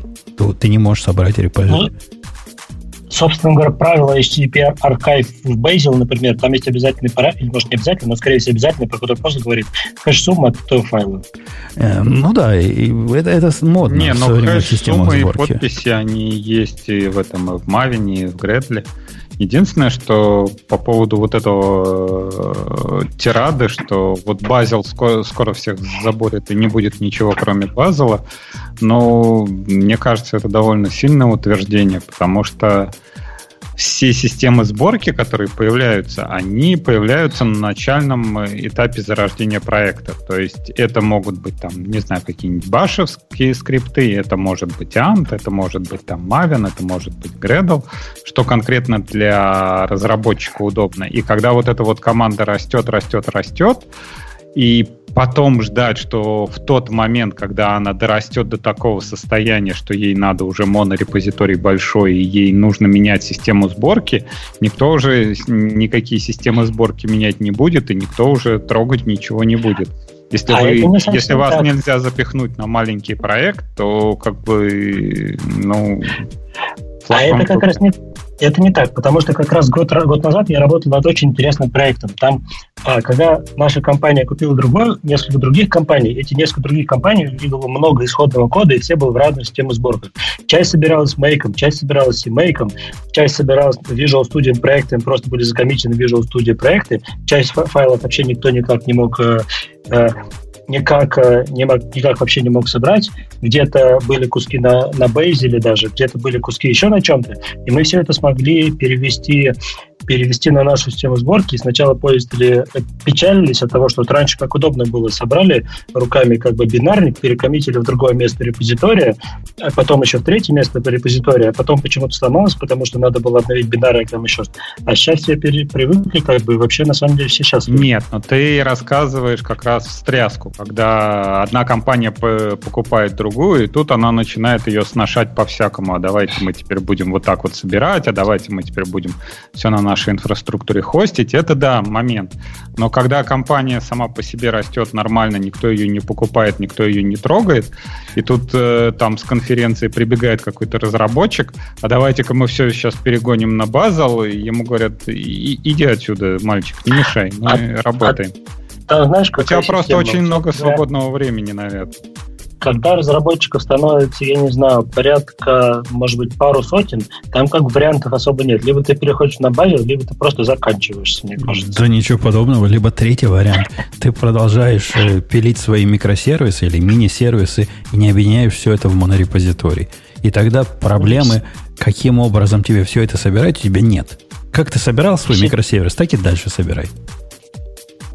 Не все, во-первых, э, делают э, сервисы интернета. Бывает более сложная ситуация, когда люди, например, делают библиотеки, которые используются одновременно и в веб-интерфейсах, и в каких-то серверных утилитах, и в мобильных приложениях, например. И там уже никуда не денешься от того, чтобы э, шарить код. Э, Мне кажется, иногда пилят просто де- свою денешься. систему. И мне кажется, в параллелс вот мы пилили свою систему, и это было, ну, это действительно как бы был такой, вносило такой оверхед, когда, например, билды не собираются, или там люди не могут, э, ну, как бы, дебажить последние билды, дебажить что-то совсем старое. Ну, то есть получалось, что в итоге это мерж-конфликты, и все тормозятся. То есть бывают ситуации, когда люди никуда не переходят, но и не используют микросервисы. В прошлой компании, в которой я работал, я не уверен, что можно про нее поговорить открыто, но ладно, неважно. В общем, На- А, нас никто не знает, слышит. На, на- нас тут шестеро всего, так что не волнуйся. Говори. Ну ладно, я, в общем, все равно, все равно у вас был три года назад, я рассказал, что я работал в Яндексе. В общем, ладно, наверное, я могу сказать, что в Яндексе тоже пилит свою систему сборки. И она, на самом деле, тоже а, архитектурно очень похожа на Bazel. Просто она, ну, на тот момент, когда еще Bazel не было, поэтому они начали пилить свое, но просто потому что когда компания стала довольно большая, когда разработчиков стало много, когда ста- появилась необходимость очень много код э, шарить между разными проектами, когда появилось очень много конфигураций сборки, это просто переход на Bazel или похожую систему просто неизбежен. Да избе, такой да- да, э, тв- твой, твой абсолютизм, конечно, вывергает э, слушателей в моем лице Жень, ну научи Яндекс. Вот что Яндекс делает не так? в определенный ступор. По поводу неизбежно и Яндекса, да я согласен, есть пять компаний. Наверное, по пальцам одной руки могу посчитать, где это неизбежно.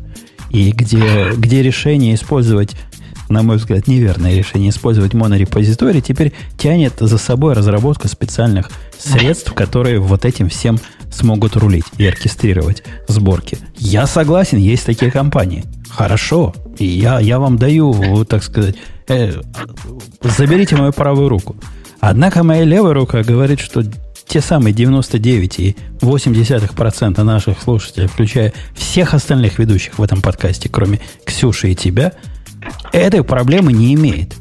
У нас тут нет есть еще один- будут иметь в ближайшее Тут есть еще один, еще один риск, что такие большие компании, вот типа Яндекса и прочих, да, они же уже пилят свои системы сборки, они настолько заточены под их внутренние процессы, что переход на Bazel для них будет, может быть таким же болезненным, как, я не знаю, переход на какой-нибудь Gradle. То есть им проще остаться на своем, потому что она заточена под них, чем переходить на, на Bazel. И Bazel это гугловский проект, правильно? То есть, ну, а никто не знает, в какую сторону его потащат. И зачем так рисковать? Лучше остаться на своем.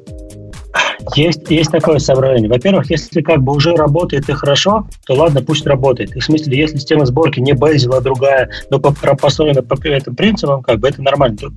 Что это как бы должен быть не CMake, который вообще ничего не гарантирует, у которого ты второй раз запускаешь, оно компилируется, на самом деле все сломано, просто CMake неправильно зависимость определяет.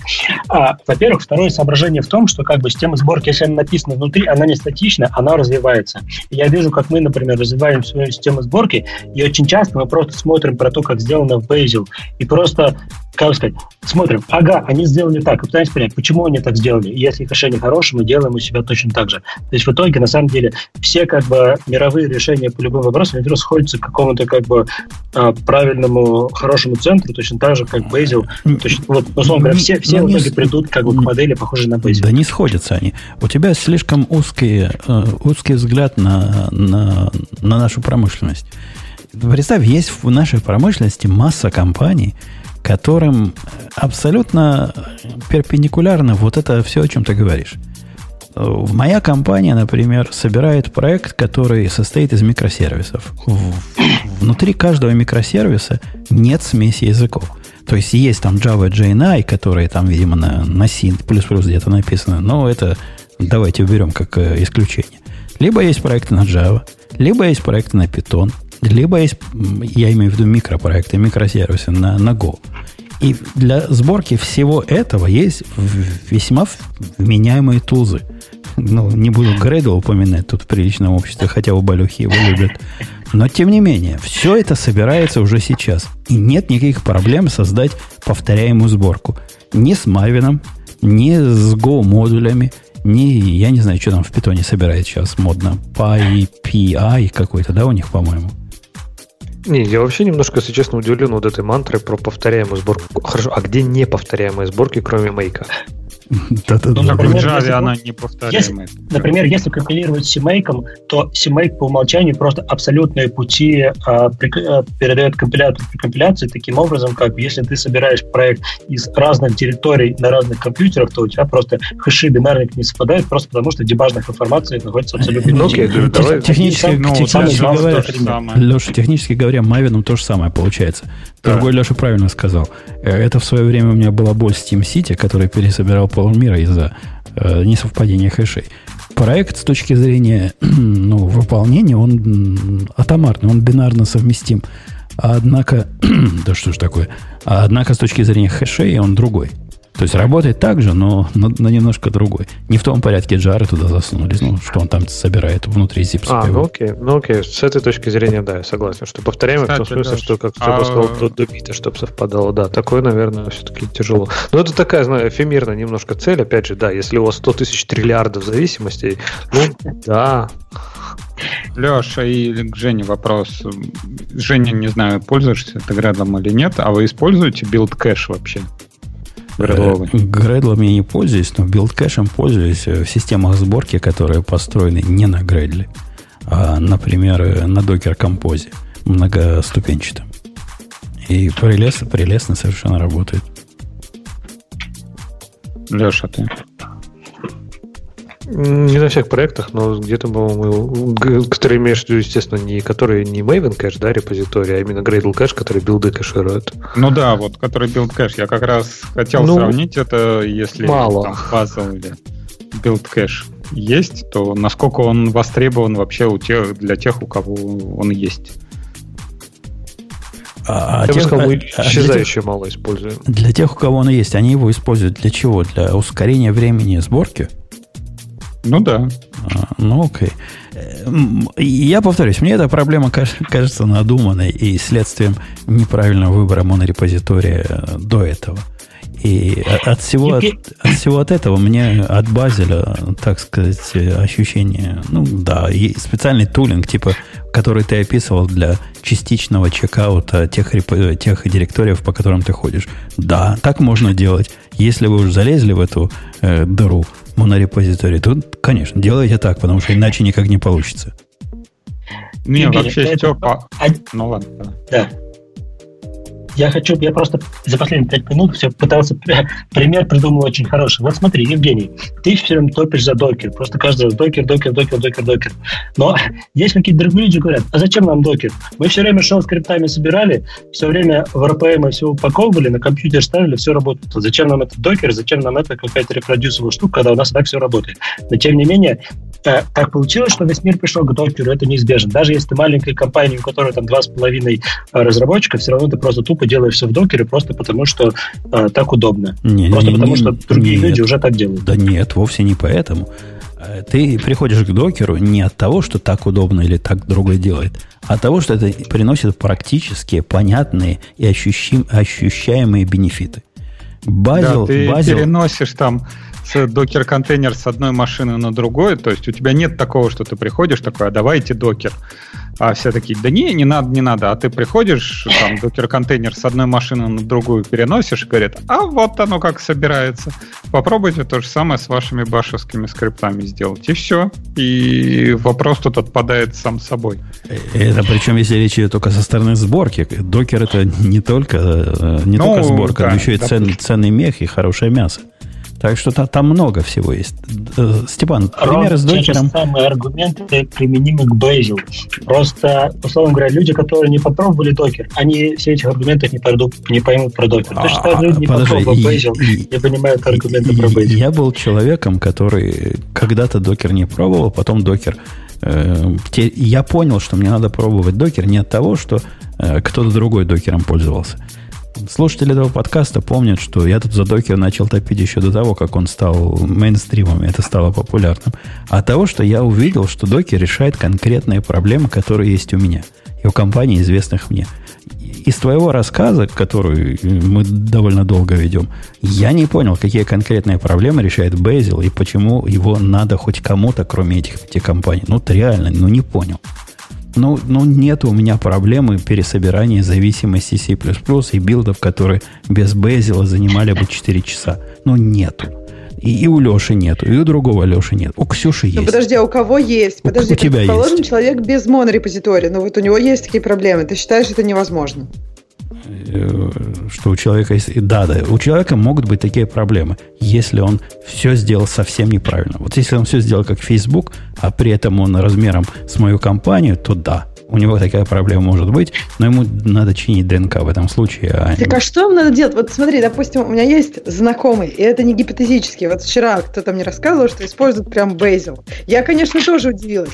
Но мне вот просто интересно, а что вот человек теряет? Вот у него, допустим, в C++ библиотеке несколько штук мобильное приложение.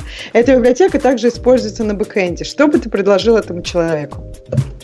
Что использовать вместо Bazel. То есть Bazel сейчас, там у них и протобаф еще, и то есть вот Bazel Ну, сейчас Gradle все это нормально собирается. Грейдлом iOS приложение. А, нормально собирается. Ну-ка покажи мне как. А, Ну, не iOS приложение, а зачем обязательно собирать подожди, все, я чтобы сказала- одним А, тулзом? типа половина, г- э, грейдом что собирать? Android, да? iOS собирает Да, отдельно, Android и бэкэнд backend, собирать да. iOS. А, бэкэнд. Да. Бэкэнд на Go. Нормально грейдлом? Я не не в курсе сейчас. Хорошо. Ну, по-моему, они и Go собирают, но по- можно Go и сам по себе да собирать. го на чем Ну, то есть, все, можно ты собирать. предлагаешь по-разному собирать. Ну, то есть, смотри, мне кажется, как раз, когда у тебя не так много людей, все собирать по-разному, это больше гемор. Ты про, про, про, про, просто используешь одну штуку и собираешь все это вместе. Тем неудобно. потому что нету такого... Нету, нету, нету, нету, нету, нет необходимости. Круто, да. Какой Ксюша, твой довод, знаешь, у меня есть коллега, коллега, который, коллега, коллега, это я специально повторюсь, который топит за Мавин вот с такой же э, энергичностью, как наш гость топит за Бейзел. Он в своем интерпрайзе кровавом к Мавину привык, и он меня заставляет, пытался заставить собирать докер-контейнеры из Мавина. Ну, там есть такой плагин, можно, можно все Мавином делать. На мой вопрос, а нафига? Он говорит, ну зато универсальненько. То есть вот это твой довод. А давайте мы одну систему, которая будет собирать цели под что угодно, несмотря на то, что сама идея собирать их одним образом, когда есть подходящее средство для каждой из э, подсистем, мне видится безумной. Зачем мне собирать контейнеры докер базилом или мейвином или грейдлом, когда я их могу собрать, не поверите чем, докером? Зачем мне Не, собирать... Во-первых, ты, ты тут что-то перегнул по поводу того, что собирать из-под Maven докер-контейнер. По-моему, вот мы используем у себя для Gradle плагин, этот джип, который собирает прям докер-контейнер. И, вот- и это очень офигенно, когда нам не надо описывать никакие зависимости, мы просто там пишем пару строчек в Gradle, и у нас из этого джарника получается рабочий... Да-да-да. А теперь представь на, Рабочий на секунду, что у меня не джарник, что я пишу на Go. А ко мне приходит чувак и говорит, а Ну, вот мы все я- Мавином это собираем. Я Ксюше хотел ответить. Она говорит, что э, вот мы хотим собирать все и iOS, и Android, и backend, и все одной тулзой, и все одновременно. Но проблема основная в том, что не надо нормальному человеку собирать все это одновременно. Есть цикл сборки для iOS, там у них там свои какие-то фичи, они там тестируют, э, накатывают и собирают, и выкладывают это все в App Store. Есть у бэкэнда какой-то свой релиз-цикл, в котором есть свои тоже фичи и свои как-то собираются. Есть у андроида. И то, что необходимость собирать, вот обязательно надо нажать одну большую кнопку и собрать и iOS, и Android, и backend, и все это должно быть одновременно одна и та же версия 1 там точка 5.15, такого я не знаю, где это есть. Такое даже, ну, в Фейсбуке разве есть такое? Все одновременно и backend, и iOS, и Android все вместе собирается? Нет, а, речь не про это. Речь про то, что когда у нас есть библиотека, определение библиотеки с точки зрения модели сборки, оно абсолютно идентичное, вне зависимости от того, что собирается, серверное приложение или мобильное приложение, или что-то еще. А... И поменять, например, хотим, хотим C++ библиотеку разделить на две, и у нас, соответственно, как бы все это не нужно в разных системах сборка описывать это разделение. Или, например, когда он запускает CI, все CI запускается как бы на изменение библиотеки, на одной он тестирует как бы подо все, подо все возможные финальные так, таргеты. А ты думаешь, нет риска сделать э, систему сборки, которая одинаково плохо для всего работает? То есть, ну, например, вот смотри, вот я хочу завтра перейти на Bazel. Ну, честно, без шуток, сейчас я правда хочу с ним поэкспериментировать. И я первое, что я загуглил, но ты догадываешься, что Spring Boot Bazel я загуглил. И догадайся, могу ли я собрать без проблем Spring Boot приложение с помощью Bazel?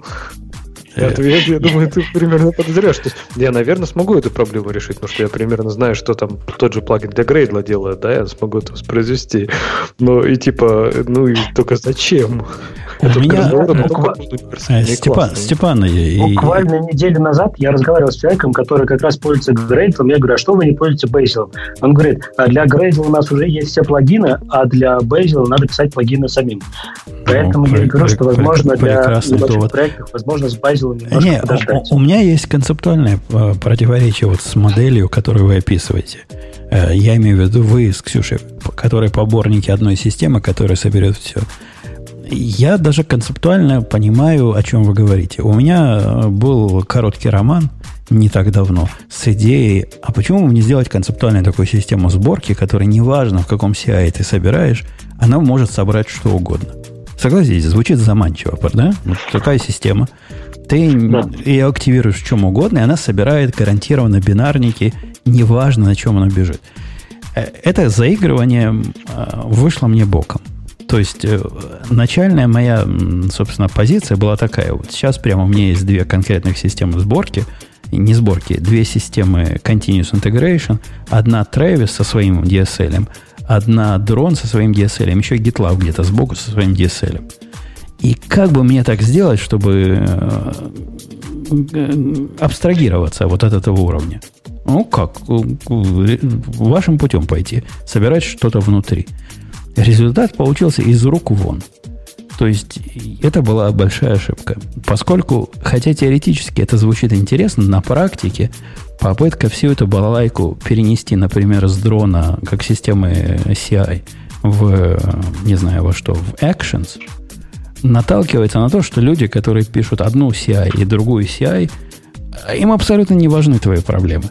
И они не заботятся о том, чтобы твоя внутри, э, которая в этого CI систему сборки ты собираешь, работала так же хотя бы концептуально. Ну, например, одни Travis и Дрон вместе умеют передавать очень похожие таги вовнутрь э, того, что ты там собираешь.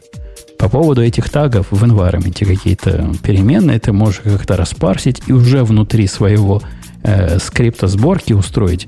А я бегу в дроне, а если я бегу в дроне, мне надо, значит, брать вот это, вот это, вот это и накладывать на, на вот, ну, простой пример, номер версии.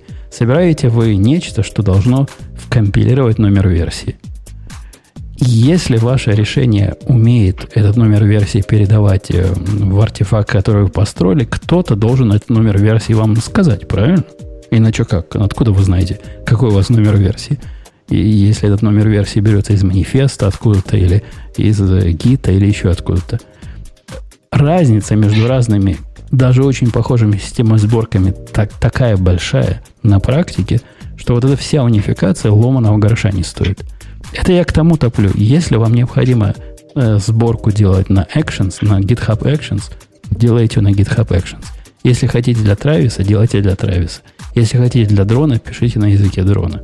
Не впендюете внутрь лишний слой, который вам покажется универсальным и решающим э, проблему абстрагирования сферического коня в вакууме. Так не работает. Так не получается. Ну, кроме мира Бейзела и тех двух э, заказчиков, клиентов, которые им пользуются.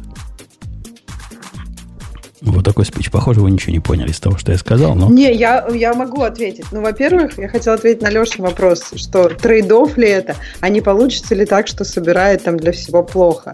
Ну и как бы тут, наверное, не может быть какого-то другого ответа, когда есть какие-то минусы. Ну, то есть тут вопрос, выигрываешь ты overall или нет. То есть если, например, тебе нужно там три раза написать, как собирать iOS, как собирать Android, как собирать бэкэнд на Go, и все это надо, и во всем этом, например, ты как бы не очень специалист, то, возможно, ты выиграешь, если напишешь, как бы просто опишешь все айтемы, и тебе будет понятно, на каком-то DSL этот DSL, например, бейзинг. Ну, а кому По- это надо? Ну вот я тебе привела пример. Вот есть конкретный Ну, человек. вот, э, который- есть конкретный человек, которому Нет, надо кому это надо? Подожди, ну и давай, iOS, и Android, и backend. В смысле, Прям все если сразу. мобильное приложение, ну, любое мобильное приложение, то у тебя будет практически iOS, Android и бэкэнд. А как без бэкэнда? Мобильные приложения они показывают. Ну, Как есть, э, клиент сайта, они сидят и собирают свое приложение, а с бэкэндом они работают через API. И, да, и- их как-то не колебет, что у меня Нет, там ну внутри, окей, не знаю, год, Java И- это разные репозитории, Ксюша. про не очень большую компанию, то вот у них как бы все будет, наверное, Ну, по, кра- по крайней мере, поначалу вместе. Окей, подожди, Не- Женя, я хотела про твой вопрос. Когда ты сказал вообще так очень строго, что вот у нас есть три DSL, и никогда никто не должен под страхом смерти пытаться все эти DSL, пытаться к этим DSL один интерфейс предложить, но мне кажется, это жесть. Мне кажется, что очень много в, у нас примеров в, в IT-индустрии, когда было три разных штуки, а мы потом берем и как бы вместо этого одну, и которая со всеми тремя с ними разговаривает. Если ты говоришь, пишется ли это на коленке за пять минут, ну нет, не пишется. Это ты такой ответ хотел? Твой пример, мне кажется, не очень репрезентативен глобально. Ты хотел на коленке за две минуты написать какую-то одну штуку вместо трех. Да нет, наверное, лучше пиши эти три, если как бы, ну, то есть, да, это, возможно, будет сложно. Кто-то в следующий раз, не знаю, там, в следующем году, через пару лет мы будем обсуждать, сделал сервис, который, хопа, общий интерфейс. Ты сам будешь первый хвалить и говорить, дебилы, все, кто пишут три раза. Э, по- Погодите, ты концептуально другой вещи говоришь. Я не, не про сложность говорю. Вопрос не в сложности, вопрос в практической невозможности. Это не про сложность речь. То есть, если у тебя есть уровень абстракции, ну, нечто типа терраформа от... э, как зовут этих? Ну, скажите, кто терраформ делает? Харш. Да. Э, Вот это уровень абстракции типа ультимативный. Если вы согласны на такой уровень абстракции подняться, то, наверное, этот уровень абстракции сможет вам решить все ваши проблемы в вашей интимной жизни, если вы готовы принять такой уровень магии. Я согласен. Может. Нет, а что там за уровень абстракции? В Ну. Terraform там как раз все специфично.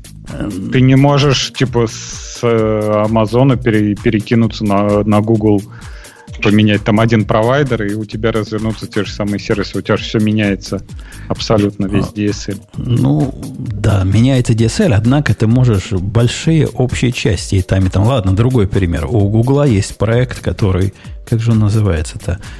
Они пытаются сделать интерфейсы ко всем облакам, чтобы одинаково работали. Kubernetes. Не-не-не, ну, это программный проект. Э, На три буквы. Там пусть нам в чатике подскажут. Как, как SDK, только не SDK, а какой-то CDK. Что, что там такое? Вот, э, такой универсальный враппер над разными облачными популярными сервисами. Если вы поднимаетесь на этот уровень, замечательно. Если вы готовы платить эту цену. Ну, и ваши там любимые Spring Data какая-нибудь.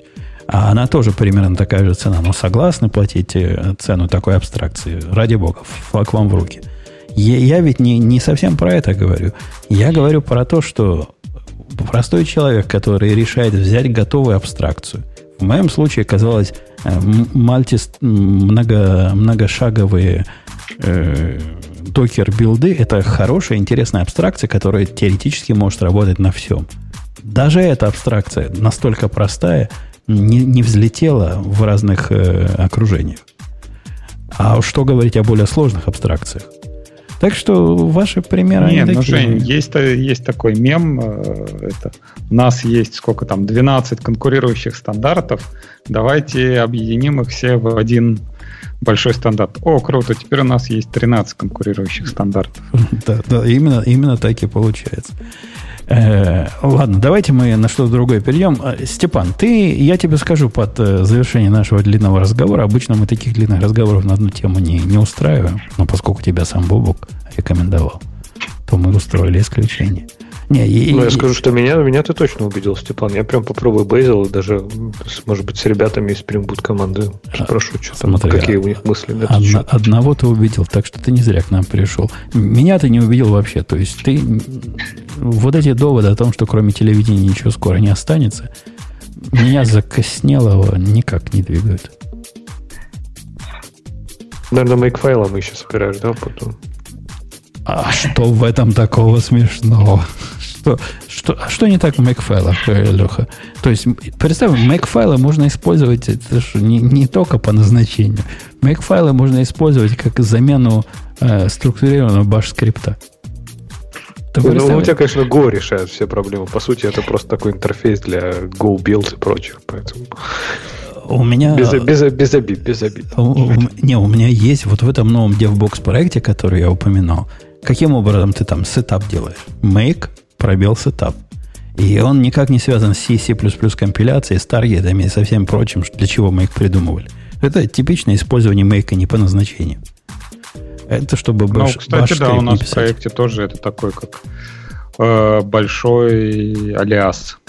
Да, большой да, алиас файл. Да, да, алиас файл, который умеет последовательность команд запускать, который умеет падать на... или не падать, когда... Ну, ты понимаешь, о чем я. Удобная совершенно штука. Э, в общем, Степан, спасибо, что зашел. Мы пойдем на дальшие темы. А ты заходи еще, только у тебя со звуком совсем плохо. Не знаю, откуда ты звонишь, но у тебя скайп еще хуже, чем у нас всех сегодня был. Да, все э, спасибо, что пригласили, и я надеюсь, что по вечеру вы немножко хотя бы поняли, что это такое Bazel и зачем, хотя если вы не готовы его использовать прямо завтра, то это нормально. Это нормально. Может, придем к этому послезавтра. Э, окей. Окей. Какая... пр- Предлагаю устроить... э, Как это называется? Н- Нет, предлагаю устроить... Вот э, если бывает Ой. шовинизм и маскулинность, как это наоборот будет? Феминизм и фемининность. Ксюша, выбирай. Это я вот к этому. Про DevOps. Про- А что про DevOps? Ну вот Леша говорил, ну я читала эту тему, там товарищ, всё. ну да, хочешь расскажи, я, я могу рассказать, там он долго и интересно ноет. А подождите, вы, вы меня на- хоть намекните, как, как называется-то?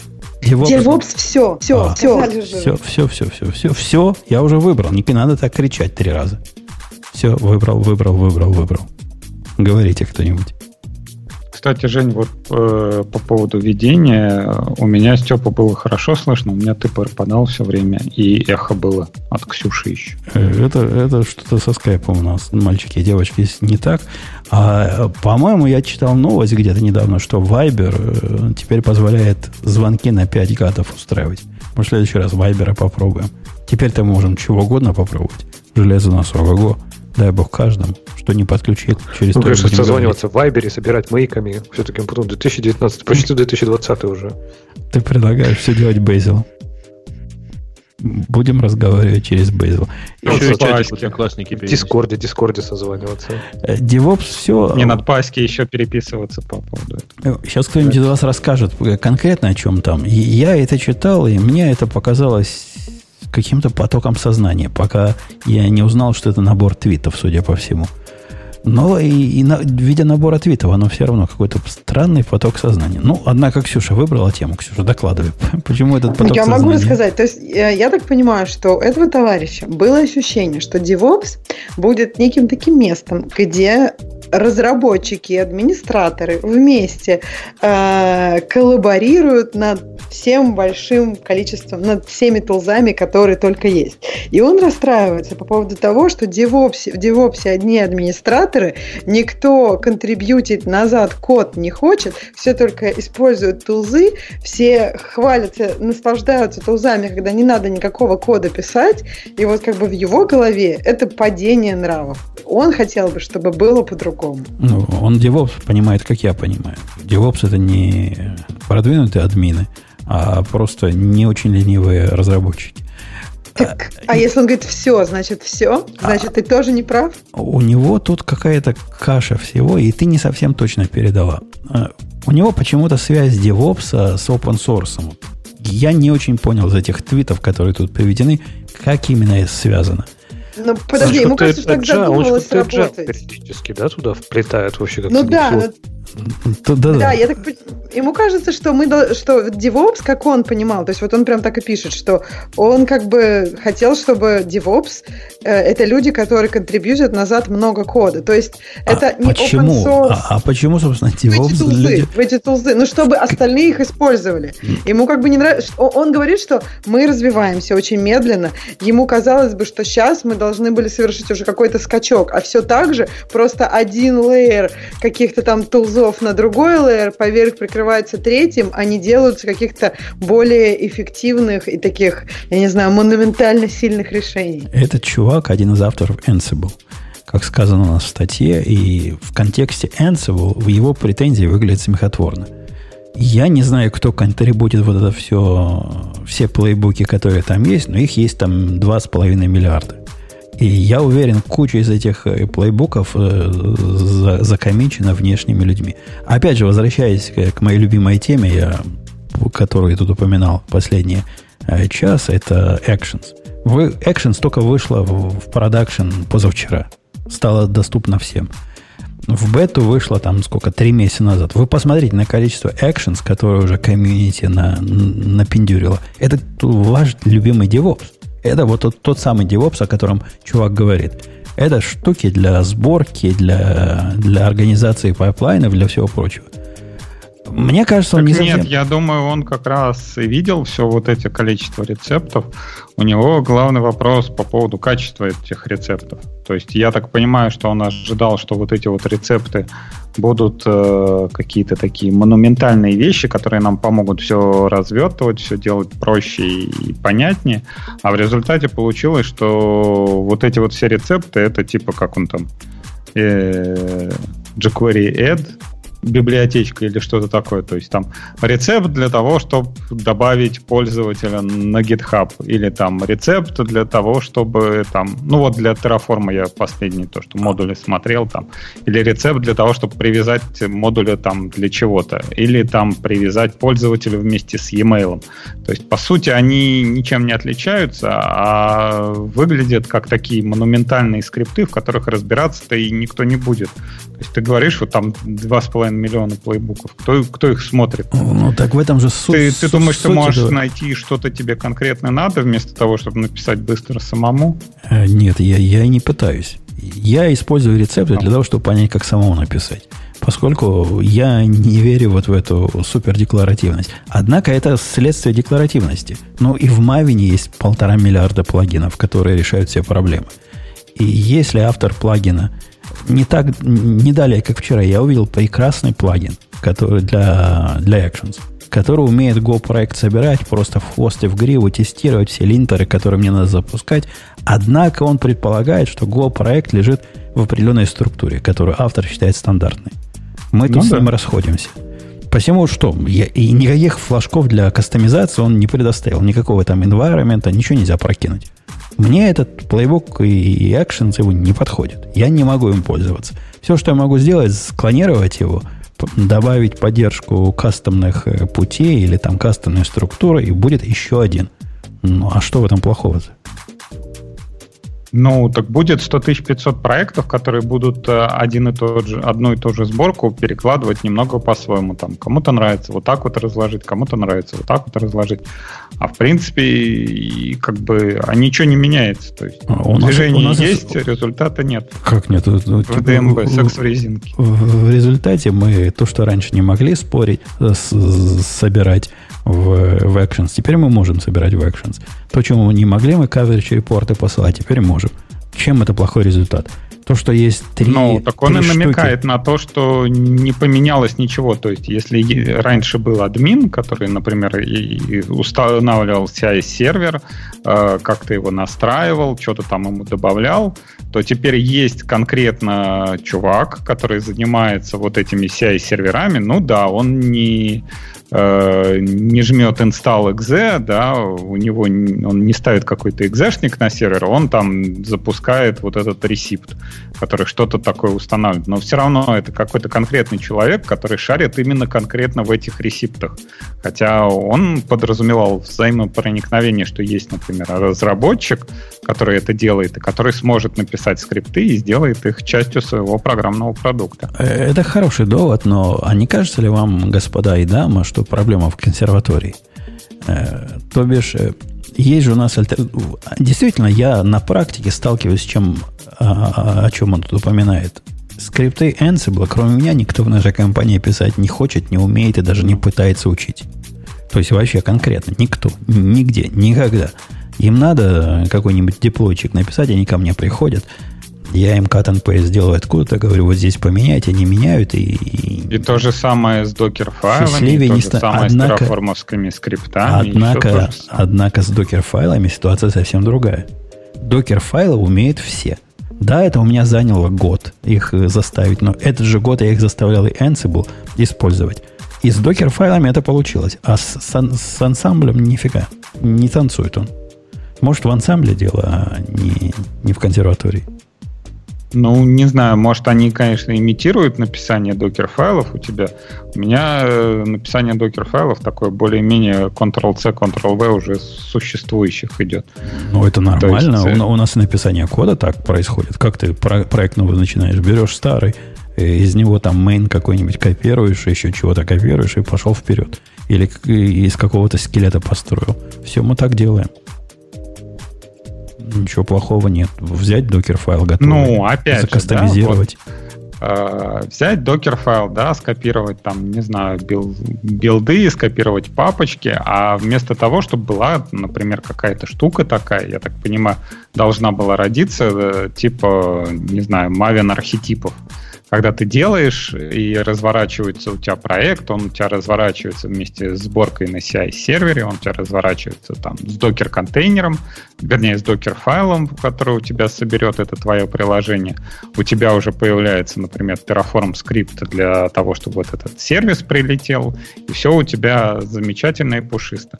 Но в результате получается, что вот это вот э, конкретное э, решение можно написать, как, как, как, как, как, как мавиновский архетип или там грыдловый lazy bones, но про- про- про- проблема в том, что у каждого инфраструктура у него своя, и, и, и начинаются какие-то непонятные метания, типа, а вот у меня у нас сервисы не так вот, так вот, так вот устанавливаются, а, а вот у нас там база данных немного по-другому генерится, а вот у нас, у нас, у нас, у нас докер имидж по-другому генерится, надо там. Ну, э- э- это хороший пример того, как не надо в одну телегу всех впрягать. Для конкретных э, наборов проектов у меня существует конкретный темплейт, из которого генерится как раз все, о чем ты говоришь. Генерится набор скелетного кода на Go, генерится э, CI, и, ну, для, в нашем случае для GitLab, генерится Ansible для деплоймента, что там еще генерится, Makefile генерится для последовательности ручной. Все на свете генерится. Однако это для одного конкретного под, поднабора проектов. Если бы это надо было мне делать, ну, например, проекты на Go и проекты на Java, я бы вряд ли для этого использовал одно и то же. И не ожидал бы от одного и то же делать настолько разные радикальные вещи. Теоретически Ну, вот- можно подставить э, поддержку всего на свете, но ты в результате еще один Ansible получишь, который теоретически решает все проблемы, а на практике э, люди делают cut and paste готовых рецептов. Ну, вот он и у него еще один комментарий на эту тему, что мы технологически беднее стали. То есть вместо того, чтобы много-много всяких технологий, как э, что-то мы на баше, что-то мы на Мавине, что-то мы на Анте. Вот сейчас даже вот про Java где-то Maven и Gradle, мне кажется, 50 на 50. Все, больше никто ничего Java не собирает. А куда делись всякие анты, там, башевские скрипты и тому подобное. И то же самое с DevOps. Ну вот сейчас вот, да, никто не развертывает на какие-нибудь OpenVZ, там какие-то другие контейнеры, виртуализация, все херачат докер-имиджи. Давайте сделаем докер-имиджи, и вот они везде и разлетаются. Такой А, универсальный контейнер, который везде подходит. Это не в том дело, что технологии стали беднее, а в том, что мы решили с определенной степенью успешности проблему, которая нам чесалась и болела. Э, Эту проблему нам Ант не решил. Эту проблему нам не решил. Кто там после Анта был, помнишь? До Мавина был какой-то еще один. Какое-то До время. Да, между Антом и Мавином был еще один такой же кадр для, для сборки. Мавин, по сути, решил, но потом пришли модные пацаны и Грейдл прикрутили. Но, в Это принципе, типа Иви, что ли? по-моему, по-моему, да, да. Ну, А, это настройка канта. да, Ну ладно, не но Мавин был решением. Ну, что там скрывать, правильно? Грейдл, Ну, ну, помог, конечно, видимо, для тех, кто его любит. Но Мавин был шагом после Анта. Прямо ого-го. И, и после этого никуда не идет. Ну, куда Грейдл развивается? Ну что, какой следующий Грейдл будет? Какой еще лучше, чем Грейдл? Зачем нам лучше? Типа Базл. типа Базл. Такой же, как Gradle, но модный. На мой взгляд, и Gradle не особо нужен. Хотя тут э, я небольшой специалист. И, и Мавин э, после Анта это просто ого-го. Это как э, истребитель после, не знаю, ручной тележки. Ну, а почему, почему нам хотелось бы докер заменить чем-нибудь? Какую проблему это что-нибудь должно решить по сравнению с докеровским DSL? Какая у тебя есть такая проблема, которую ты смотришь в докер, а, конфигурацию в свою, в докер файл и говоришь, опаньки, ну вот не, так жить дальше нельзя. Мне надо что-то сделать. А, я тебе могу сказать, какую проблему. Вот Опять же, да, это будет очень длинная история, и почему я сейчас так офигенно работаю на эту тему. То есть, а, когда появились облака, тот же самый AWS, все думали, что это такой, такие типа VDS-сервисы.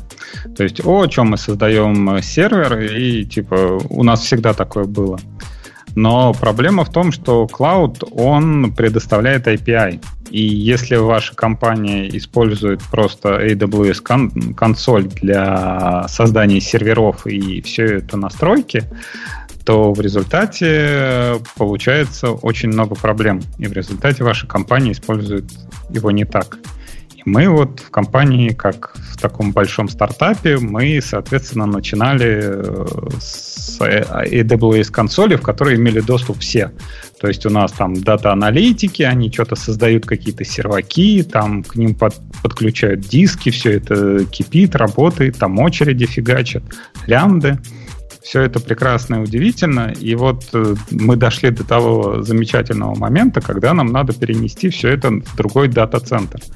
И когда посмотрели на то, что наконфигурено, и хрен знает, кто там чего понажимал в этой консольке, и где какие серваки создавал, и где какие сервисы делал, мы как бы взялись за голову и решили, что нет, так жить нельзя, и э, начали прикручивать и описывать инфраструктуру через Terraform. То есть вот как раз Terraform это вот, это вот такой большой next thing, который э, появился после докера. Потому что если вот для докер-контейнеров мы могли опис- описывать то, что у нас внутри с приложением поставляется, то есть там, не знаю, версия Java машины, еще там какие-то дополнительные библиотеки, то вся внешняя обвязка и вся инфраструктура, если она не описывается с помощью этих скриптов, то считайте, что ее нету. Потому Нет, что вы ты, не ты, можете ты, ее воспроизвести. Ты немножко утрируешь. То есть, э, действительно, докер для того, что внутри, я тут с тобой полностью согласен, но э, во-первых, э, можно отказаться от того, что снаружи, если ты используешь какую-то докер-оркестрацию, тогда тебе абсолютно пополам. Или если ты используешь бессерверные лямды разные, тебе абсолютно пополам нету ничего снаружи. Вся, все, что есть снаружи, это, ну, наверное, какой-то storage тебе надо поднять, какие-то там DynamoDB, RDS и все прочее. Однако я бы сравнил вот этот э, этап эволюции не с расшир... не развитием докера подобной системы, а с развитием Ansible подобной системы. Теоретически все это делается прелестно э, этим же самым ансамблем, автор которого тут выступает. Все это, я, например, это делаю ансамблем. Я поднимаю инфраструктуру вне докерную ансамблем. И нормально работает.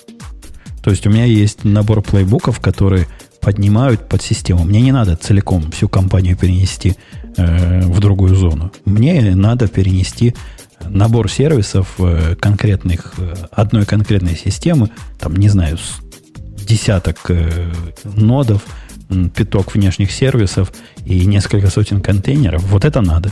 И для этого мне вполне хватает ансамбля. Ну, да, тебе хватает ансамбля, это как такие расширенные баш-скрипты, которые не хранят своего состояния. То есть ты запускаешь их один раз, и они там э, выполнились, не выполнились. Почему? Почему? Это как? Э, ансамбль в смысле декларативности, идеи, он близок к тому. Ты описал конечное состояние. Ты его получил на какой-то удаленной инфраструктуре. Вот тебе вход, а? вот тебе выход. Ансамбль это и есть стейт, в общем-то. Ему не нужен стейт, потому что он сам стейт. Конечный, да. Он конечный результат. Ты описываешь конечный результат, как ты хочешь, чтобы оно получилось. Не. Ну, хорошо. А если взять Terraform, там есть отдельный, э, отдельный стейт. То есть у тебя есть отдельные вот эти описания твоей инфраструктуры, есть отдельно файл стейта, который отслеживает, что у тебя существует, какая у тебя сейчас инфраструктура, и вот этот вот стейт, он заполняется при инициализации скриптов. То Мне есть кажется, у они тебя, все равно... э, например, в скрипте ты удаляешь какой-то сервис, ну, например, вот э, у тебя в Ansible, да, у тебя есть файл, в котором, не знаю, создается три сервера. Ты вот этот э, Ansible прогоняешь один раз, э, у тебя три сервера, и все, э, как бы полетел дальше. Потом тебе надо вот какой-то сервер поменять, да, там, не знаю, второй вылетел, там, айдишник какой-то у него ушел. А как ты будешь перенакатывать вот этот скрипт? Да легко. Ты в Ansible можешь объ- объявить не только создание нового, но и контроль того, что есть. Ну, грубо говоря, ты говоришь, э, файл э, отсутствует или файл присутствует. Точно так же ты можешь сказать, файл э, instance присутствует или там, не знаю, чего там у тебя, э, ELB присутствует или отсутствует. И он Ну, тебя доведет хорошо, до этого да. состояния, присутствия или отсутствия, да, как, как ты хотел. Ну, так это дополнительно надо прописывать. А- Проверять присутствие или отсутствие. Не-не, ты не руками это прописываешь, ты это декларируешь. Ты говоришь... э, Ну, ты это декларируешь в скрипте. Я говорю, что не прописываешь, ты это декларируешь в скрипте дополнительно.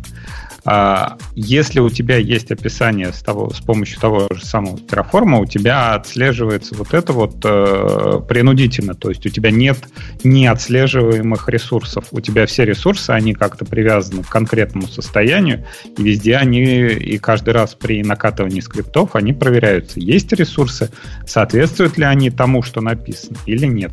Я, я не спорю с тобой, что Terraform это такой более высокий уровень абстракции по сравнению с Ansible. Однако Ansible с плейбуками и связанными, особенно плейбуками и всем прочим, теоретически очень близок. Ну, я имею в виду концептуально очень близок к, к тому, что ты можешь достичь э, таким верхним уровнем описанием уровня Terraform. То есть я бы не, не показывал его как большую революцию. Ну, это Нет. что-то из, Смотри, из этой ну, же... опять же, э, начиналось-то у нас с тобой диалог с того, что вот что есть в докер-файле, чего мы не можем получить дополнительно. Я тебе говорю, что вот следующий уровень вот развития как раз, вот это вот Terraform, когда ты можешь описать дополнительные сервисы вокруг твоего докер-контейнера. То есть если внутри докер-контейнера ты описываешь, какие библиотеки у тебя есть, то с помощью Terraform скрипта ты можешь описывать, какие внешние сервисы у тебя есть и которые могут использоваться для твоего приложения. На- то есть на ты, этом- например, на этом- внутри докер-файла ты же не напишешь, что тебе нужна там какая-нибудь Kinesis очередь, тебе нужны AIM там права вот такие вот, и тебе нужно там еще что-нибудь там CloudWatch какой-нибудь, какая-нибудь метрика. Все это дополнительно внешне описывается. И опять же, внешне описывается, помимо того, что вот этого клауда, у тебя может описываться инфраструктура. То есть, например, ты можешь описать э, GitHub, что у тебя есть репозиторий такой-то, в репозитории привязаны там GitHub экшены, привязаны deploy скрипты, и вот все вот это вот может быть одним э, каким-то таким файлом, где у тебя описаны докер-контейнер, где у тебя описаны GitHub репозиторий, и где у тебя вот полностью получается вот система с, от начала до конца, от, от твоего исходного кода до сборки, до деплоя и до развертывания там в облаке и запуска с какими-то дополнительными проверками. Эй, я, я понимаю, о чем ты говоришь, просто тут некая смесь бульдога с носорогом. Э, Если идти от развития докера, в смысле поднятия абстракции и опис- описания того, что нельзя описать на уровне докера или докера композа, то логичный шаг это, конечно, пойти в систему оркестрации. Однако система оркестрации никаким образом не связана с управлением конкретными облачными ресурсами, о которых ты говоришь. И здесь развитие, это, это скорее развитие Ansible, а не развитие докера и докер композа. Это как-то такие параллельные немножко вселенные, а ты их почему-то друг за другом выстраиваешь. Они, они немножко о разном. То есть я себе вполне могу представить ситуацию развертывания системы, где все, о чем ты говоришь, все, для чего ты используешь Terraform, вообще не актуально никак. То есть, ну, не, не- мне, у меня нет концепции инстансов, например.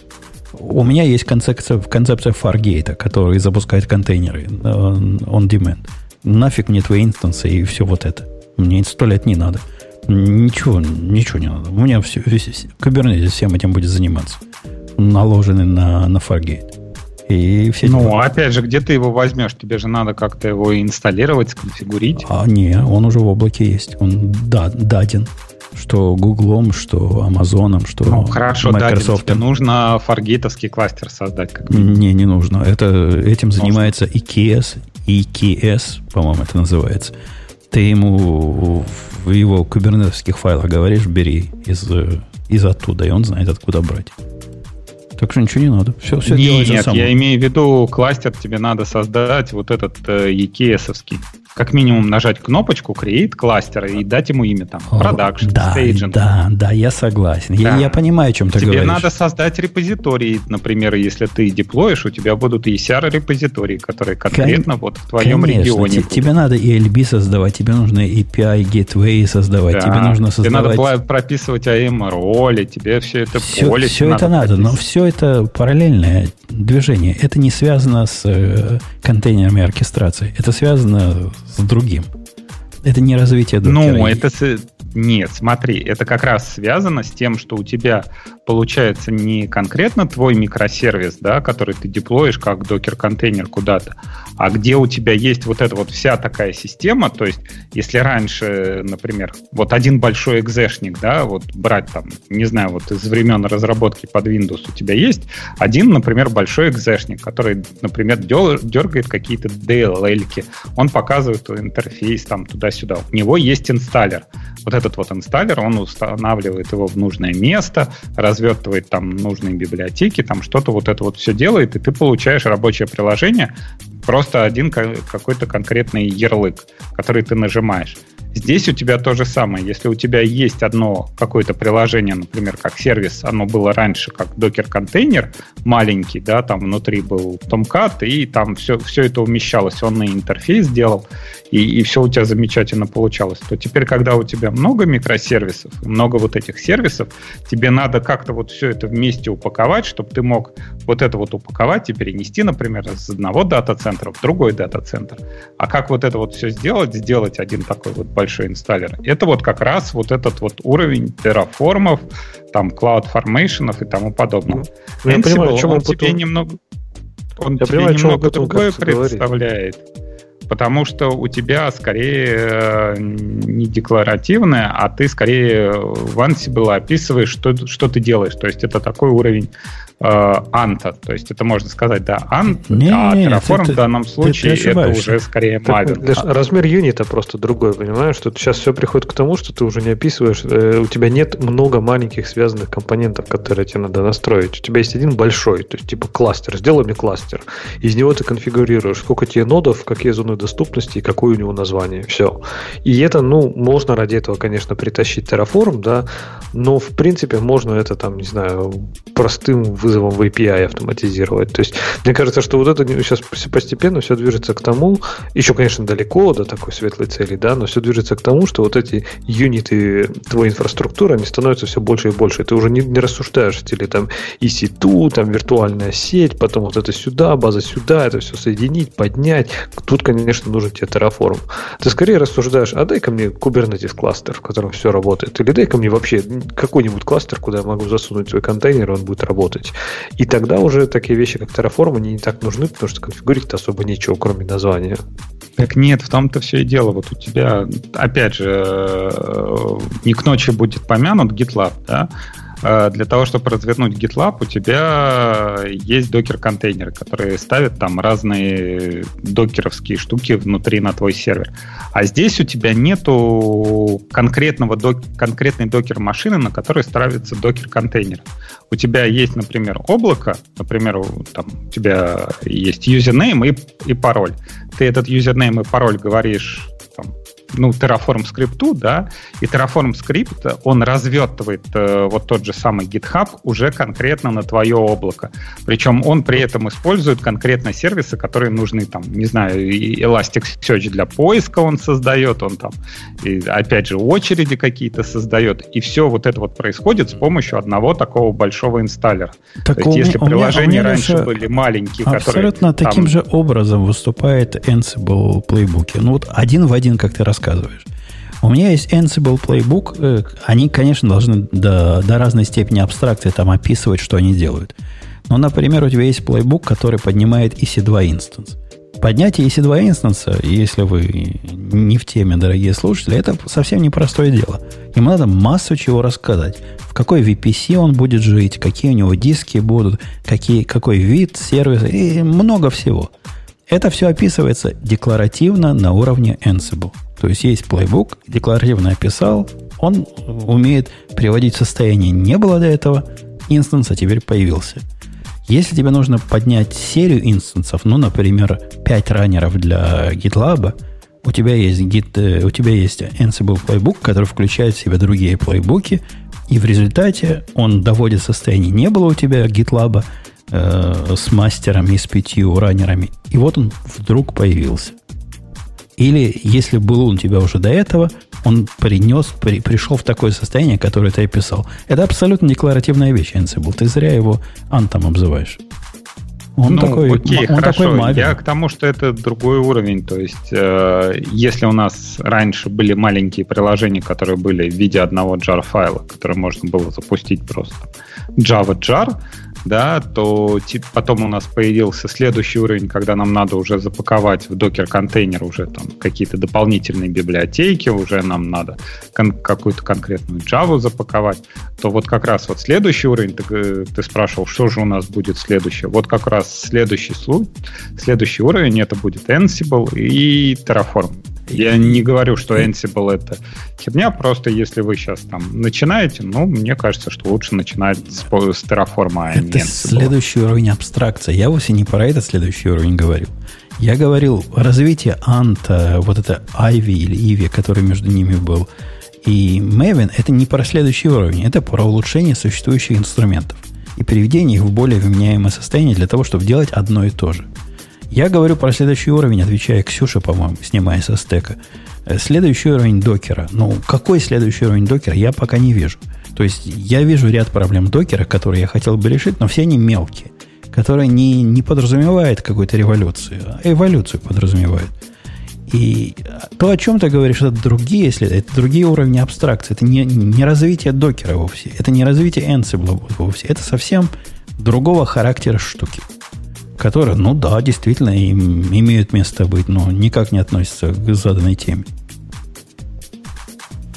Э, Ну вот, кстати, вопрос из зала. А как поменять конфигурацию EC инстанса существующего уже в Ansible? А, а конфигурацию инстанса вообще никак нельзя поменять. То есть, э, ну, в- в- по жизни. И мало Ну, что можно вот. поменять. Вот, поэтому надо юзать Terraform, где Так- ты просто так- в скрипте пишешь, там Так один это меняешь не- на два, и он тебе бе бе бе бе реаплает. Подождите, проблема не в этом.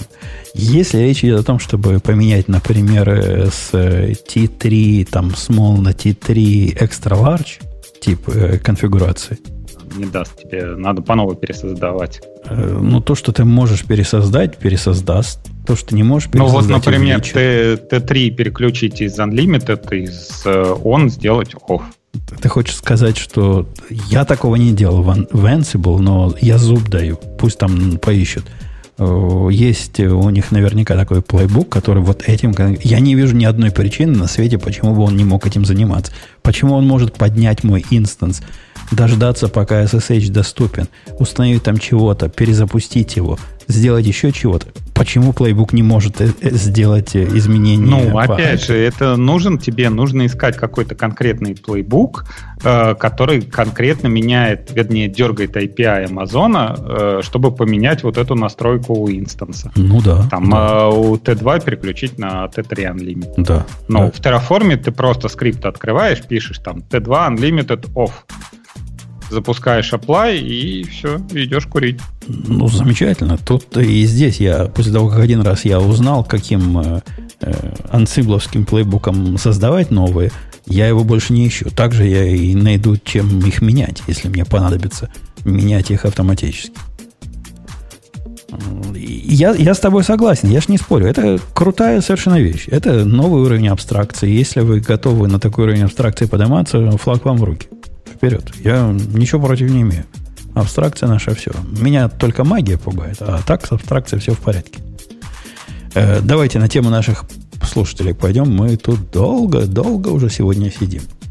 Да и главное, что не очень результат, результативно. А у нас результат не количественный, качественный. Понятное дело. А как делать код-ревью по версии Гугла? А, такая тема у нас была, и, по-моему, такая тема в наших основных была. По-моему, это одна из любимых Ксюшных тем, как правильно делать код-ревью. Тут она обычно бьет меня по лицу, коллеги, говорит, что я делаю код-ревью плохо, а вот Google У знает нее длинные как. руки.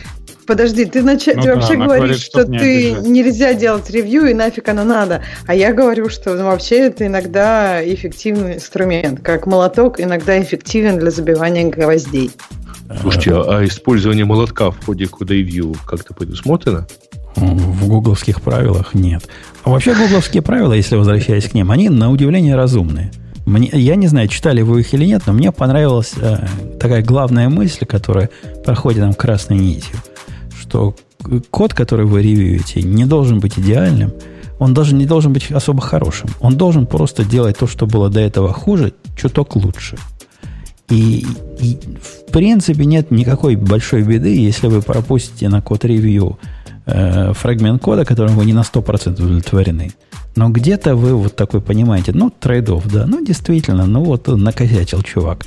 Ну, косяк не критичный, как-нибудь потом поправим, но, собственно, задачу решает, дело делает, то, что раньше не работало, теперь заработало, опускаем. Такой весьма прагматичный подход у них. Я себе ну, не могу пока это, заставить. Знаешь, это такое, как это, мы за все хорошее против всего плохого. Это скорее э, вариант молодой темлит и старый темлит. То есть э, я даже, даже я сам проходил вот этот вот переход, когда ты э, молодой там, не знаю, э, занимаешься код-ревью, ты открываешь, да блин, да что это за говно, да кому это надо, да вообще нахер вот это переписать, вот это переписать, вот это переписать. Потом, когда ты стареешь, уже ты такой открываешь, ну да, можно Хорошо бы так. переписать, да никто же не перепишет. Да. Но у Гугла для этого ну, рекомендация так, да. писать НИТ. Есть где-то где классно, по-моему, тоже, то ли это у Гугла было, то ли еще где-то было такое мотто, что если ваш код-ревью мешает рабочему коду, который, ну, рабочему коду, который работает и делает то, что должен делать, попадать в мастер, у вас плохой код-ревью. То есть все вот эти какие-то там переменные, кодовые, какая разница, господи, либо это все должно прогоняться автоматическими тулзами, либо это вообще нет смысла обсуждать на код-ревью. Ну, я много раз говорил, что вообще пример код-ревью это полный отстой, это бессмысленная трата времени и полная ерунда. Э, ну, не знаю, если код работает, если он компилится, если он решает свою задачу, если все тесты проходят, никакие другие тесты не падают, значит, его надо мержить. Но у меня двойственное впечатление. Особенно в проектах, к которым я душой близок, к этим собачьим проектам, ну, к пет-проектам. Э, до последнего времени я совершенно терроризировал те, кто, люди, которые мне пиары закладывали. Например, последний код-ревью, который я не принял, не код-ревью, пиар, который я не принял и в код-ревью написал, не поверите, чего мне не хватило. Чувак там добавил пару параметров в API, все правильно, все хорошо сделал. Однако не поменял readme, где ну, описание вот этих функций не было. Я ему сказал, ну, чувак, ну, мне не, не подходит. Собственно, по версии Гугла это я неправильно сделал. С точки зрения Гугла я должен был сказать, ну, классно, молодец, все сделал, а потом как-нибудь допишем в readme. Я правильно понимаю их концепцию? Подожди, ну а разве, ну то есть, как бы, ты же, ну как, ты его не принял, но там же быстро пофиксить. То есть, это не то, что ты сказал, что все надо переписать. То есть, мне кажется, не принять код-ревью, это сказать, что все нафиг надо было переписать. А сказать, добавьте вот эту штуку, мне кажется, что, ну, как бы это рабочий процесс. Ну вот, мне, мне видится, с точки зрения Гугла, я должен был сказать, ну да, такой нит написать, что Хорошо бы, чтобы здесь тест вот это проверял. Хорошо бы, что здесь API этот описывался где-то в Redmi. Однако, как, как Леша сказал, код делает свое дело, делает. Функциональность добавил, добавил. Код хорошо написан, ну, нормально, я его могу прочитать. здесь вот ну, Леша бы линт, наверное, сделал, что в Redmi давно, должно не, не, не. соответствовать там функциям. Или Конечно, я говорю, это должно, да, да, абсолютно, Ксюша. Вот, я, вот ты, ты с языка буквально сняла. Я говорю, если это у тебя автоматически не проверяется, ну, блин, почему я должен знать, что какой-то там Redmi должен добавлять? Если это важно, если хочется, чтобы а, твоя API-документация была up-to-date, автоматизируй, тестируй. Чуть-чуть Пусть будет скрипт, который это проверит. Который а проверит что? Что у тебя как все новые параметры документировал? Да ладно, Почему ну. readme? Документацию. Э, э, а, а, а как документация? Ну, я даже не представляю, Но о чем это ты не говоришь. документация, это сэмпл, А, наверное. да, это документация API, и все это прекрасно генерируется. Это можно чуть ли не на тестах хранять и так далее. Нет, То есть можно даже ну, написать тест, который не- проверит, что не у тебя про Java Doc, не про Java Doc, я так понимаю, мы говорим про какой-то сэмпл, да, Конечно, есть да, код. да, да. Ну, а как, как я Ну, я знаю, автоматически как у вас проверю, что в Redmi... нельзя, но Смотри, Леша, у меня в Redmi есть такая табличка на Markdown написана.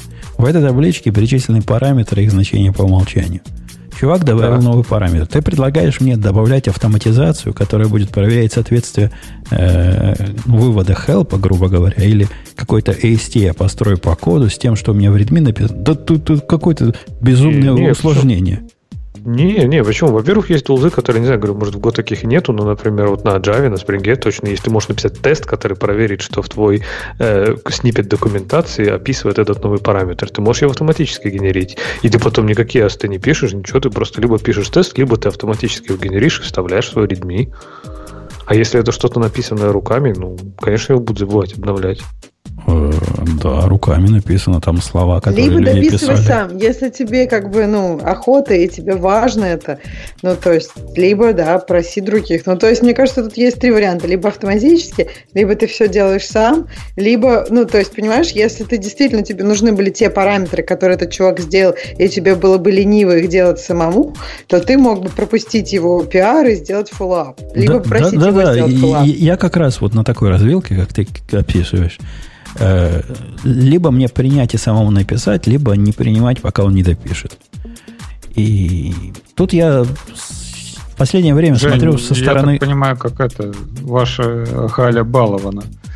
Обычно в open source проектах там любой какой-то комит, который приходит, уже как радость, что хотя бы кто-то обратил внимание. А если ты на- начнешь там стоять на панели и выпендриваться, никто и не будет ничего коммитить.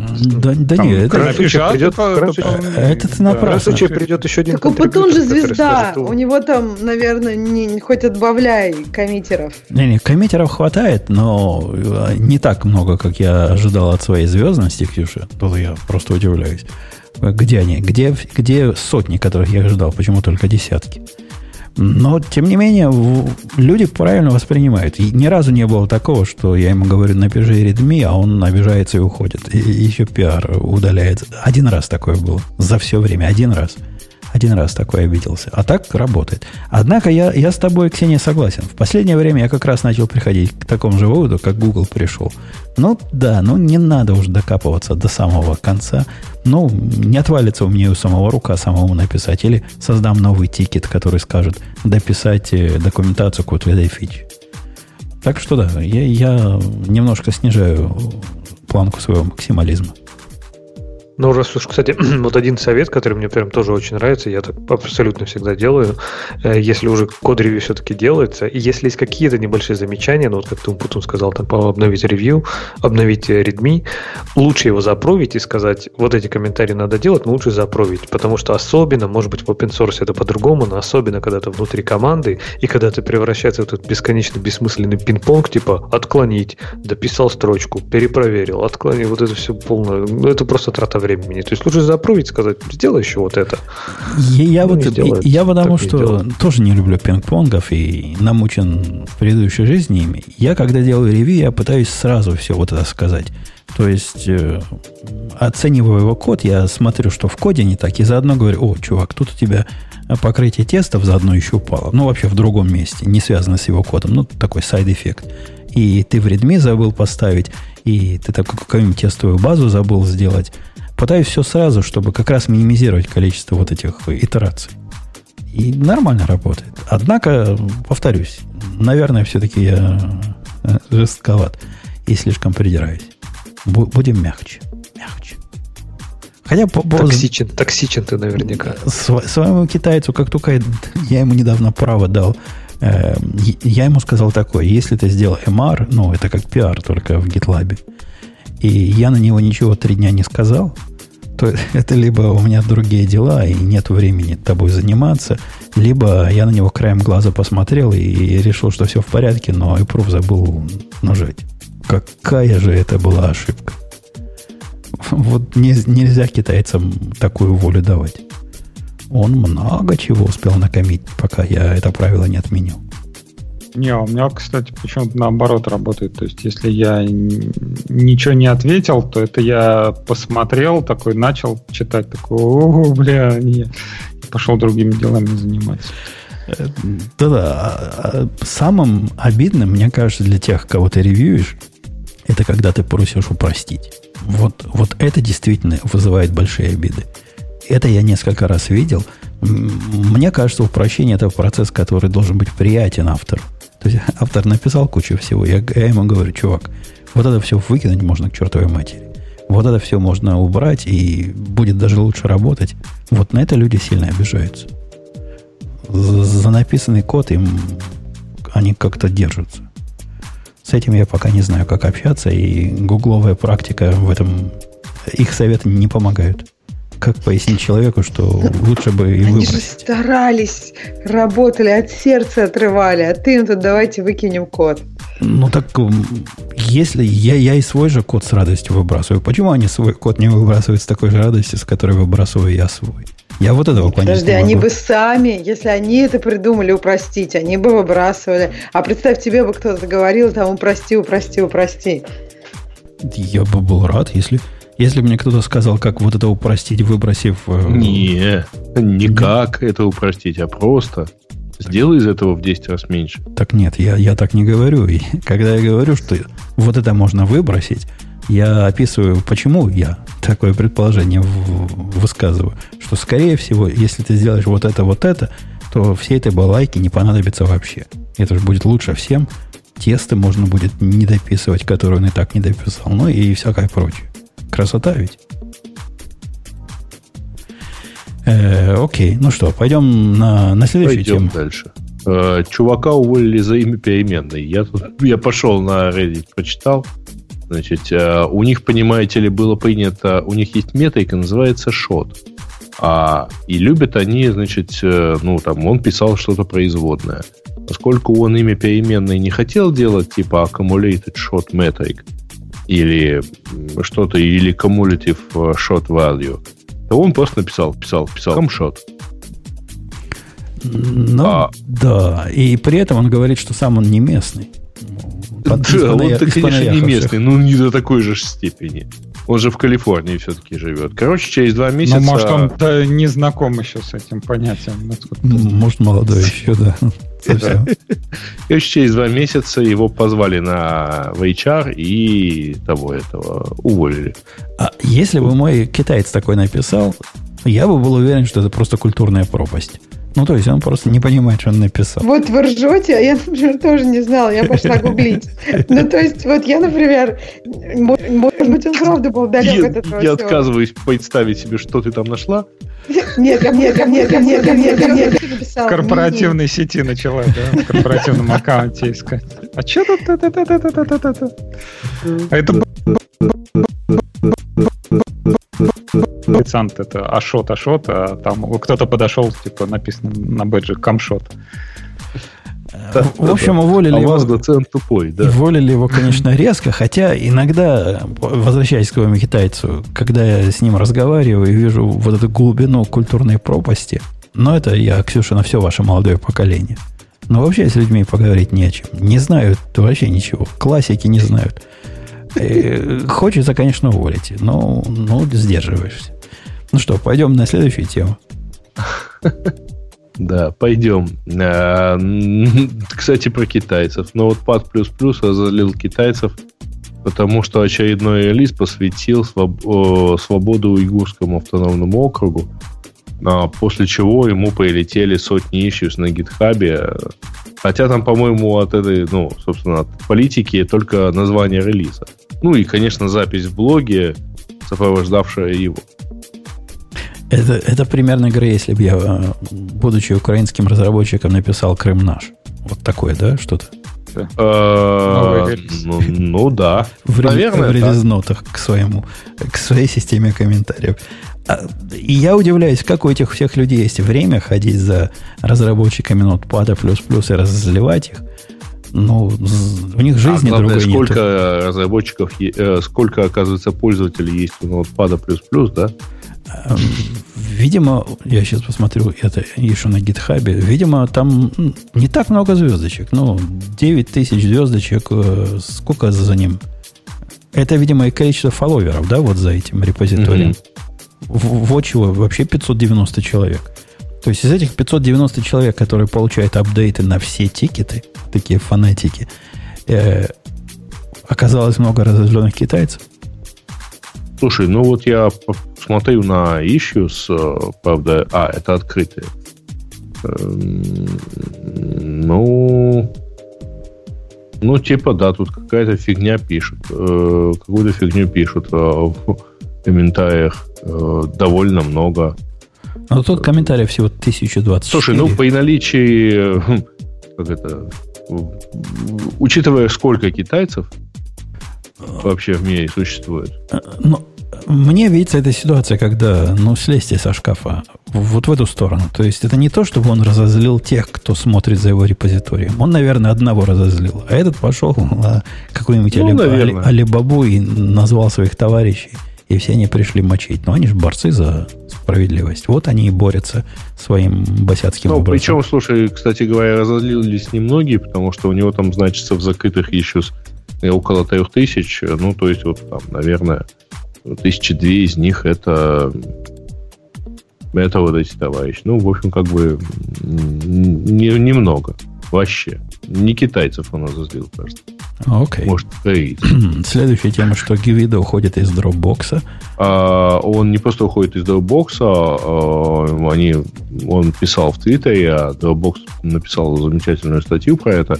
Он вообще уходит на пенсию. Чуваку, правда, 63 года, поэтому, видимо, пенсия будет довольно активная. Ну, рановато для программистов в такой возрасте выходить на пенсию. Ну, он при этом, он же год назад, да, ушел с пози- пози- пози- позиции доброжелательного диктатора. Да, да, ушел. Э, Окей, Ага. окей. Так, о, мы добрались до э, релиза AirPods Pro. Тихий, тихий релиз. Удивительно. Сказано тут тихий, тихий релиз. Не громкий, а тихий. А, ну, просто без анонса они просто взяли и выкатили э, 30-го, ну, точнее, как, они выкатили в понедельник, по-моему, э, релиз. А, Хорошие наушники, да. И я сам их не трогал, конечно. А у нас есть кто-то, с, с- кроме тебя, Грей, с первыми? Ксюша, Э, ты носишь на себе вот эту... Конечно. Вот, вот это позорище, да? У меня даже и первые, и даже вторые есть, и эти я уже заказал даже. Ну, эти у меня тоже уже есть. То есть один Я я, похоже, получил. очепенец, который их получил и обратно в Амазон отослал. А почему? А ты какие именно получил? Ну, конечно, первые самые, когда они вышли, и, все их покупали, я тоже себе купил и прослезился, мне не понравилось совсем. Есть А у что у Гудон тебя, у другие тебя уши очепенцы, которые даже не покупали. Э, Кто что сказал? Ксюша, что ты спросила? Я спросила у тебя, что уши нетипические. Помнишь, как они показывали, как много ушей они брали в разработку? Там 700. А уши Умпутуна не подошли. да? 701 Он был оказались. 800 Нет, А ты отправлял им свои уши? Потом, когда они разрабатывали. Фоточку, фоточку попросили. Фоточку отправлял, да? Да, с миллимет... м, переложенное ухо, приложено к миллиметровке. А, Серьезно говоря, как они звучали, мне понравилось. Как они в ушах сидели, мне не понравилось абсолютно. То есть так же плохо, как все остальные наушники от Apple в моих ушах сидят. И надежность их работы мне показалась как каким-то анекдотом. Слушай, Да. а ты попробуй, кстати говоря, вот эти, потому что они, э, это же затычки, они причем, э, вот э, я, Да, форму поменяли вроде визуально. я с ними походил, у них, э, ну вот и буквально пару часов, потому что сегодня получил. И у них прямо вот нет ощущения затычек, то есть нет такого, что они у тебя вот в ушах, знаешь, так это распирают ухо.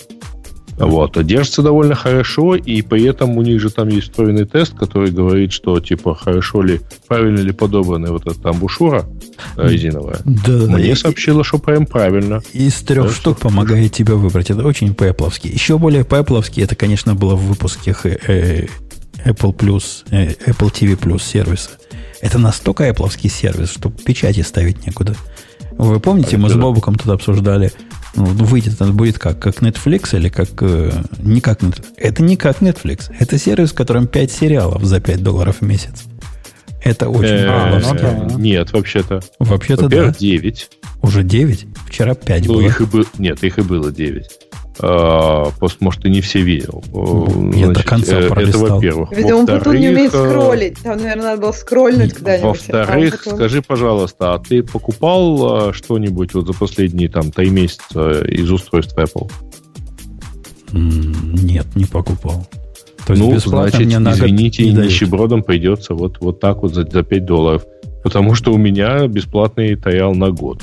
И Я, я это понимаю. Вопрос-то не, не в триалах. Вопрос в том, что сервис-то удивительный. Количество. То есть по- сравните его с Netflix, где за 8 долларов в месяц, по-моему, сейчас 8 долларов базовый аккаунт стоит. Вообще 12. Разве 12? Уже 12 стоит? Но у меня просто Да. вот этот, который следующего уровня, на, на семейный, он там чуть дороже стоил. Даже 12. То есть за 12 долларов вы получаете доступ ко всему на свете. В прайме вы получаете вообще бесплатно. Ну, поскольку у вас прайм уже есть. Постольку, поскольку вы получаете доступ ко всему остальному на свете. А в Apple к 5 или, как Грег говорит, к, скольки, 9 сериалам. Не, ну, Жень, да, тут я, честно говоря, их понимаю, может, концепцию.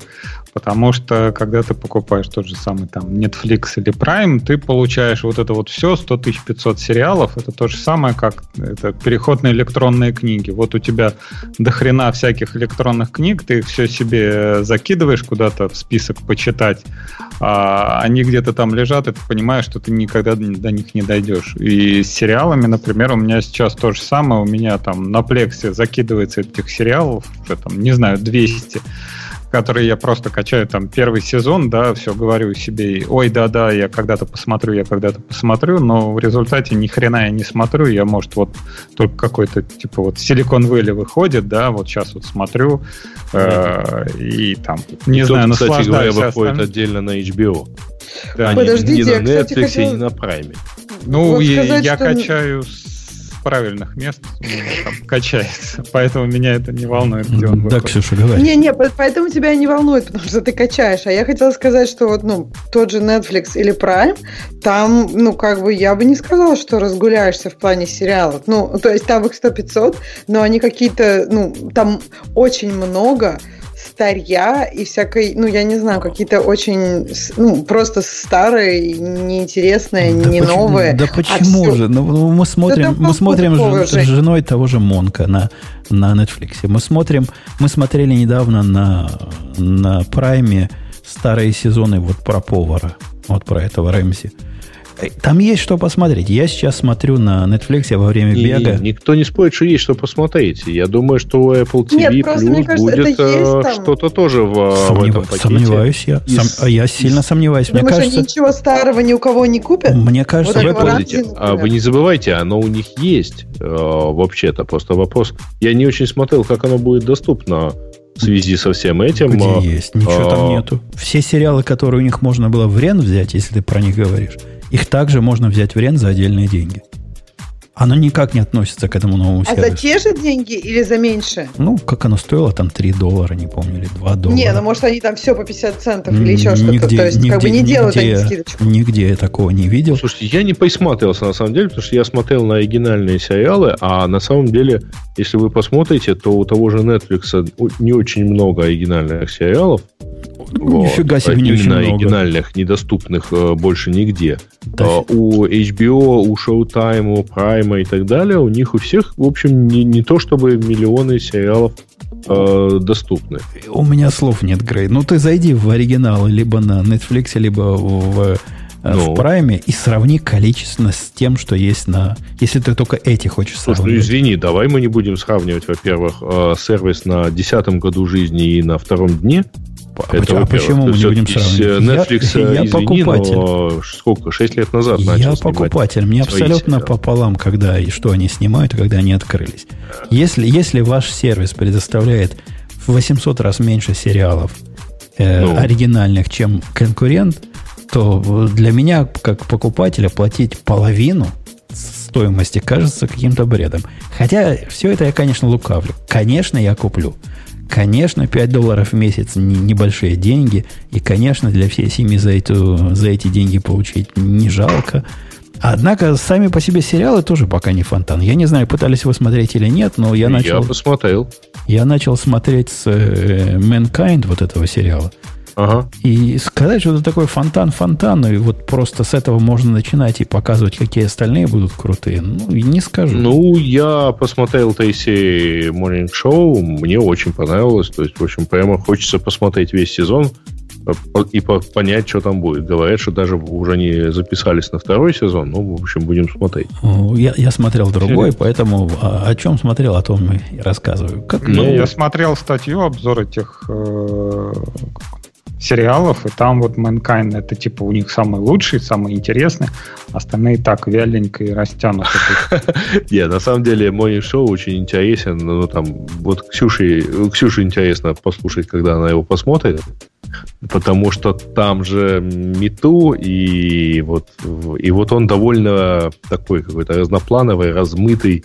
Вот типа критикам не нравится, что они не всегда там жестко осуждают злобных мужчин и все такое прочее. Ты думаешь, она будет на, на, деле, на диване сидеть, орать, плевать в телевизор? Не, ну просто интересно, что она И выступать на стороне мужчин. Очень, очень прикольно сказано, например, там в одном месте, ну ладно, не буду спойлерить, там... В общем, если коротко, когда критики, да, какие-нибудь особо жесткие, там... кричат, что недостаточно мужчин угнетают, я обычно считаю, что это адекватно, и там поставлены вопросы, над которыми людям самим надо думать, а там, не просто сказано, что Там просто в чем, в чем прикол, там же вот геро... одного из героев, которого типа увольняют вот за этот sexual misconduct, играет Стив Карл. Это который из Office, который из э, Боюсь Almighty и так далее. И он сам по себе симпатичный, а тут он еще, в общем, и довольно симпатично играет. А, Ксюша, это довольно... Говорит, это, конечно, открываешься с новых сторон, что Карл. А он симпатичный. Не, ну, а, я, к тому, э, я не говорю про, кстати говоря, хотя он ну, так тоже, ничего так. Так, так тоже ничего. А, Ксюша, если тебе хочется вот такой сервис, который ты хочешь фильм посмотреть, в который ты будешь плевать как э, доколе, и как они э, испортили всю классику, судя по обзорам в интернете, тебе стоит последнего Терминатора глянуть.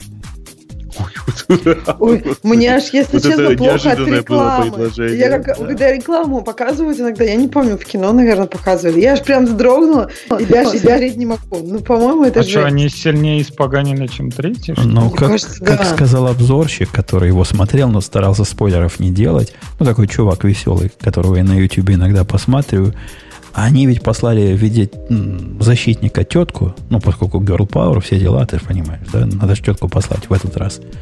И он сказал, что этой тетке он бы не дал свою собаку выгуливать, не говоря о том, чтобы защищать э, человечество от будущих бед. Ну, кстати, он молодец, потому что, да, когда ты тетку видишь, просто не то, что собаку хочется как-то, да, все свои, все, что у тебя есть, как-то поближе к себе держать. Потому что кажется, кажется, кажется, кажется, кажется, что у тетки была тяжелая жизнь. Она там еще в процессе плачет все время, у нее постоянно духовные срывы и душевные переживания. В общем, все как надо. Все вот эти сноуфлейки теперь и, и, и в прошлое отправляются для того, чтобы защитить нас от э, судного дня. Э, какие еще темы есть, Грей? Мы остановились на чем? На AirPods. А, дальше какое-то такое, знаете. Microsoft закрывает MSDN и TechNet и запустит Microsoft QA. Ну, это, конечно, круто. И, я так понимаю, речь идет о порталах, да, на, на месте. А, и, э, этих не самых MSDN. MSDN все еще и наше все для тех, кто в, в этой экосистеме жил. Наверняка даже на DVD еще можно купить их. Да. Ну да. А, а я только да. недавно избавился от DVD, которые по подписке прислали. Помните, была такая подписка крутая, корпоративная? Да, да, да. Прислали... Можно было не покупать лицензионные версии. Да, и там столько дисков присылали. Они у меня хранились десятилетиями. Вдруг понадобится. Вот э, в последнем месяце я решил, что уже вряд ли. И все выбросил. Windows, Windows сервер 2003, вдруг тебе понадобится. 2003 это свежак, там 2000 тоже был. Все, все, что надо было. Ну да, у меня сейчас как диск какой-то появляется, надо посмотреть там или что-то. У меня прям проблема А, а, а куда вставлять-то его? Надо доставать там внешний сидюк еще подключать, что-то там делать. Откуда у тебя диски появляются? Ты вот так идешь, идешь, и не появляются? О, нет, ну вот там нашел это с фотками. Где-то там валялся в коробке.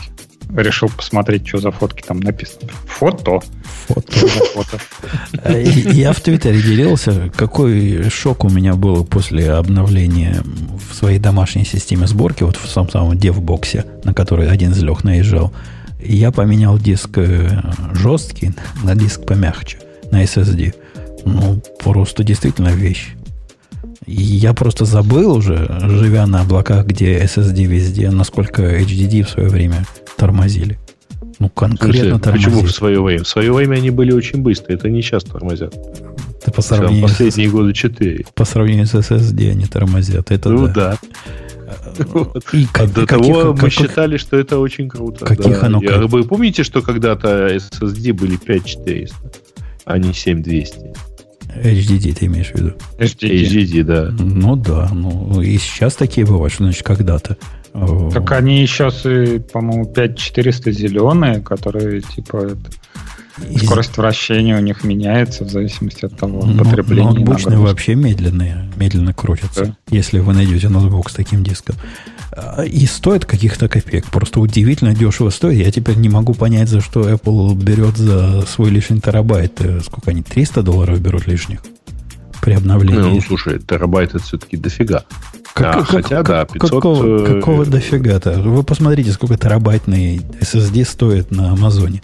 Я купил на пол терабайта вместе с рамочкой для переходника, с болтиками и со всеми проводами Мы видели. за 80 долларов. Угу. А терабайт, по-моему, 120 стоил.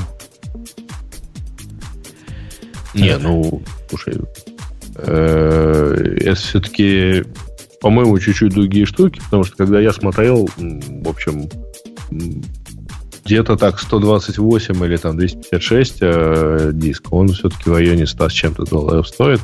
Где, поэтому... где такой диск стоит? У кого? У Apple? У Apple может сколько угодно стоить тугриков. Нет, не у Apple. Я не для Apple его смотрел. А, не, давайте дальше пойдем. Нет таких цен на SSD-диски. Совсем немного, в общем-то, интересных тем. Но Google купила себе фитнес-трекер на 2 миллиарда с копейками. Вот. Я не, я не знаю, что по поводу этого говорить. Это радость для Фибита или, или грусть? А, ну, для них это, безусловно, радость, потому что это экзит, э, хотя они и публичная компания, но, тем не менее, они, в общем... А вы видели вот эту душераздирающую статью, по-моему, на прошлой неделе? И э, везде обсуждение было, где чувак говорит, я пришел в стартап, э, то ли вторым, то ли третьим по, по списку, и у меня там было целых 2%, в общем, все дела, а потом со временем мы инвестиции брали, мои проценты упали до одного, ну, да, все равно много процентов. Один процент от большой суммы много. И вот нашу компанию задорого продали, я получил ничего. И что теперь делать, куда теперь податься? Ну, ему там объяснили про, про разные виды акций, про разные виды опционов этих, что бывают привилегированные, и ты вообще стоишь в последнем ряду со своими. Так что, может быть, и работники Фибита не так и, и сильно порадовались. Вон Леха, один из наших Лех. Мы ожидали, что он новые подкасты будет с новым микрофоном, если уж не с Феррари. А он все еще со старым приходит. Несмотря на а то, он что не USB прикинь. Вот так вот даже, да. Жестко тогда. Вот это вообще. Не говоря же про Не, ну, в данном-то случае компания вполне себе публичная, поэтому те, кто хотел, так сказать, развлечься опционами, имел эту шанс, э, этот шанс давно, а когда пошли слухи, а слухи шли примерно за несколько дней до объявления о сделке реальной, то акции Fitbit подскочили процентов на 30. Вот. Поэтому в, в результате, я не знаю, уж Google заплатил ли больше, чем планировал, или все-таки это так и случилось, но, в общем, я не думаю, что сотрудники прям такие обиженные останутся. Пригласим а, а, Вряд ли бы она подскочила выше, чем цены, которые Google ожидал, правильно? Ну, черт его знает там. Потому что там реально была утечка, и только через несколько дней сообщили о реальной сделке. Поэтому в процессе, ну, могли, конечно, пересмотреть. Вот. А вот эти все, которые руководствуются утечками, покупали или продавали, это все, дорогие мои, вы мои клиенты. Вас всех мне принесут ваши головы, и я буду помогать их разделывать. Это я так напугал, чтобы То знали, есть, что что так просто имеешь? не бывает. Подожди, а э, разве виноват тот, кто, э, тот, кто именно купил тоже, да? Я думал, тот, кто сдал, виноват, нет? Нет, слушайте, ребят, подождите. Значит, э, виноват, конечно, если речь идет об э, инсайдерской информации, виноват тот, кто, а, имел доступ к инсайдерской информации, и, б, осуществлял какие-либо сделки. Вот. А, вот буквально значит, про инсайдерскую информацию могу сказать так, что 28 октября Reuters сообщила как эксклюзив, что вот сделали такое предложение. Извините, но примерно там 5 миллиардов человек имели возможность совершить такие сделки. То есть, да, Жень, Пон- вот если ты в Рейтерс прочитал, то ты тоже негодяй и, и, ну да, такое? поэтому, кстати говоря, э, ф- судя по всем этим, вот я сейчас сопоставляю те слухи и, и факт, э, тогда компания стоила, вот тогда у нее капитализация была полтора миллиарда, Google купил за 2,1, то есть все-таки Google, Google покупал все равно с премией, поэтому, в общем, Э, Ксюша, никто обиженный не остался. есть, есть такой вид анализа, который называется «находить тех, кто бежит впереди новостей». И после того, как Reuters это опубликовал, конечно, это уже позади новостей будет. Это уже не наш клиент. Однако среди всех этих, которые покупали и продавали, были наверняка такие, которые раньше новости это сделали. Вот это наши клиенты. Вот это, А вот там на самом деле смотреть. довольно сложно понять, э, ну, то есть Это вам сложно. А он- он- он- мы с этого... Не-не-не. Жень, я имею в виду, что э, Ритерс-то наверняка, как полагается, прежде чем такой эксклюзив выпустить, перепроверила, у, например, у двух источников. Поэтому тот, кто слышал у одного и успел за пять минут до выхода новости что-то сделать, Да, да, да. ну, в общем, тоже не твой клиент. Тоже, тоже мой клиент. Это так делать нельзя. Это тоже мой Так клиент. делать нельзя. Если, если ты услышишь такую новость до того, как она стала новостью, возможно, мы тебя не накажем. Мы вообще никого не наказываем. Однако ты будешь... э, ну, информацию тебе куда надо пошлют. А там уже будут Нет, подожди, разбираться. подожди, подожди, Жень, а вот, да, вот если я иду, например, и кто-то с плакатом стоит, там вот тот тот тот ну, это я шучу, например, я не знаю, услышала кто-то какой-то разговор мимо проходил, проходил, проходила, то все, я на карандаше буду из-за того, что я... Самый ну, это же, типичный- ну, смотри, я не Ксюша, знаю, самый не типичный знала, с- насколько информация это... Смотри, Я же типичный, делала на с- свой страх и типичный- риск, получается. Типичный случай, и это, по-моему, был такой известный случай, когда кто-то, проходя по коридору фирмы в большом офисном здании, услышал... Самые частые утечки, сам себя перебил, происходят у фармацевтических компаний. Это прямо статистические Что самые у них большие здания или что? Не, у них большой цикл сертификации. И, и я не знаю, почему конкретно у них это происходит, однако вот эта утечка, о которой я говорю, тоже была у фармацевтической компании. Вот так, как ты рассказываешь. Проходил по коридору, услышал разговор двух коллег о том, что они там супер пенициллин какой-то новый. Не своих коллег, из просто по Ну, этажу понятно, коллег. да, там соседний департамент. Ну. И, э, по- произвел действие по поводу покупки и продажи. Он был не только нашим клиентом, его зачморили те, кого надо. Его зачморили по самое не могу. При этом он заработал денег относительно немного. И там речь о сороках идет. Это не, не о штрафах. Там прямо все серьезно. То есть, потому что ты, ну, получается, по закону ты действительно не имеешь права использовать инсайдерскую, даже непроверенную информацию. Даже То есть если- у него же не даже- было, он же не видел документов, проходя мимо. У него не как твой. бы не было какой-то доказательной базы, что это, ну, точно. Даже если это не твой инсайт, э, это тоже чревато боком. Там по-разному бывает, сильно зависит от того, кому на стол твое дело попадет, в конце концов. Ну, там типа полиции, ну, такая финансовая полиция.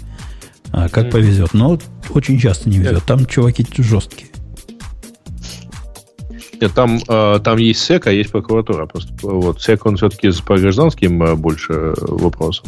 Но в действительности как? Если, э, Ксюш, ты лично сама, так сказать, просто там краем уха услышала, не беря на себя при этом обязательств там, по неразглашению подобной информации, ну, то есть ты не являешься сотрудником, ты там, не подпадаешь мимо под все проходил, эти вещи, мимо проходил. э, на улице конверт нашла, там написано «покупай акции Apple», например.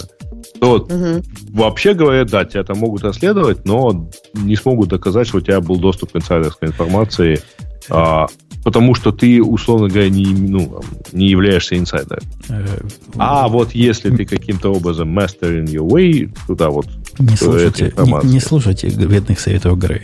Там все гораздо проще. Там да? все гораздо, гораздо жестче. И ну да, то, презумпция что он Путун говорит невиновности. жестче. То есть я понимаю, что он Путун вот даже конверт нашла. Все равно, я так понимаю, что ты должен не слушать, не смотреть, что написано в конверте, не следовать инструкциям из конверта, иначе все равно на карандаше будешь, потому что все, Нет, кто ну, смотри, до есть public разница между быть на не карандаше и так далее, потому что а, в общем случае, э, там понятно, что никто не реагирует на вот подобные мелкие подсказки и так далее, поскольку, да, действительно, вот эти мелкие подсказки невозможно отличить от инсайдерской информации. В тот момент, когда ты э, сделаешь какую-нибудь рискованную сделку, предполагается, что ты на что-то опираешься. И вот первое, что тебя спросят, э, покажи, собственно, какой результат твоего анализа, не там просветление какое-то, привело вот к решению, что ты купила именно эти акции. Э, ну, не Ты же, так. конечно, скажешь, что И ты просто от балды всё, это ну, сделаешь. совсем. Нет, да? просто от балды не пойдет, потому что все-таки ты большие деньги вложила и так далее. Покажи, кто тебе из А- аналитиков. от- откуда, откуда ты черпаешь вот эти сценарии, Грей? Мне даже интересно. Это, то есть это умозрительно, тебе кажется, что так должно работать. Оно не так все, Ксюша. Не делай так, как Грей говорит. Тут, то есть Я- делай, я делай, даже. делай наоборот. Вот все, что он говорит, делай наоборот, и будет правильно. А, ну что, пойдем... А куда пойдем? Пойдем, наверное, домой, потому что, в смысле, по домам. Я думаю, не? Ну, хватит. Ну, Да, я, да, да, да. я, собственно, против не буду. Ну что, на этой оптимистической ноте обоим Лехам спасибо. Ксюша, выговор занесения в учетную карточку. Бобуку, мы Бобука будем в следующий раз как называть? К Бобуку нужно высылать, видимо, передвижную электростанцию. Будем его что- либо Васе, либо Коле. У нас есть какой-нибудь? Не, он же этот Вовик. А, Бобук. это же Вовик, Вовик, типа. Вовик. Можно Вовиком называть. Надо как-то более, более унизительно. Вот как мы Ксюшу Маруси называем, надо и Бобука как-то тоже назвать. Боня. Боня можно. Пусть, пусть знает. Ксюша, к следующему разу придумай, как Бобука наказать, а я ему по- дам задание, э, чтобы он придумал, как наказать тебя. Ну, вы там между собой договоритесь. Окей, окей, окей. Да. У нас бартер. Digital Ocean, пока до следующей недели. Это шоу создано при поддержке Digital Ocean. Digital Ocean – провайдер доступного облачного хостинга. Всего за 55 секунд и 5 долларов в месяц вы можете создать свой облачный сервер в одном из дата-центров, расположенных в Нью-Йорке, Сан-Франциско, Амстердаме и Сингапуре, и управлять им с помощью простой, интуитивно понятной панели управления или воспользоваться мощным API. Начните прямо сейчас. Введите промокод RadioDefist при регистрации и получите 10 долларов бонуса на аккаунт.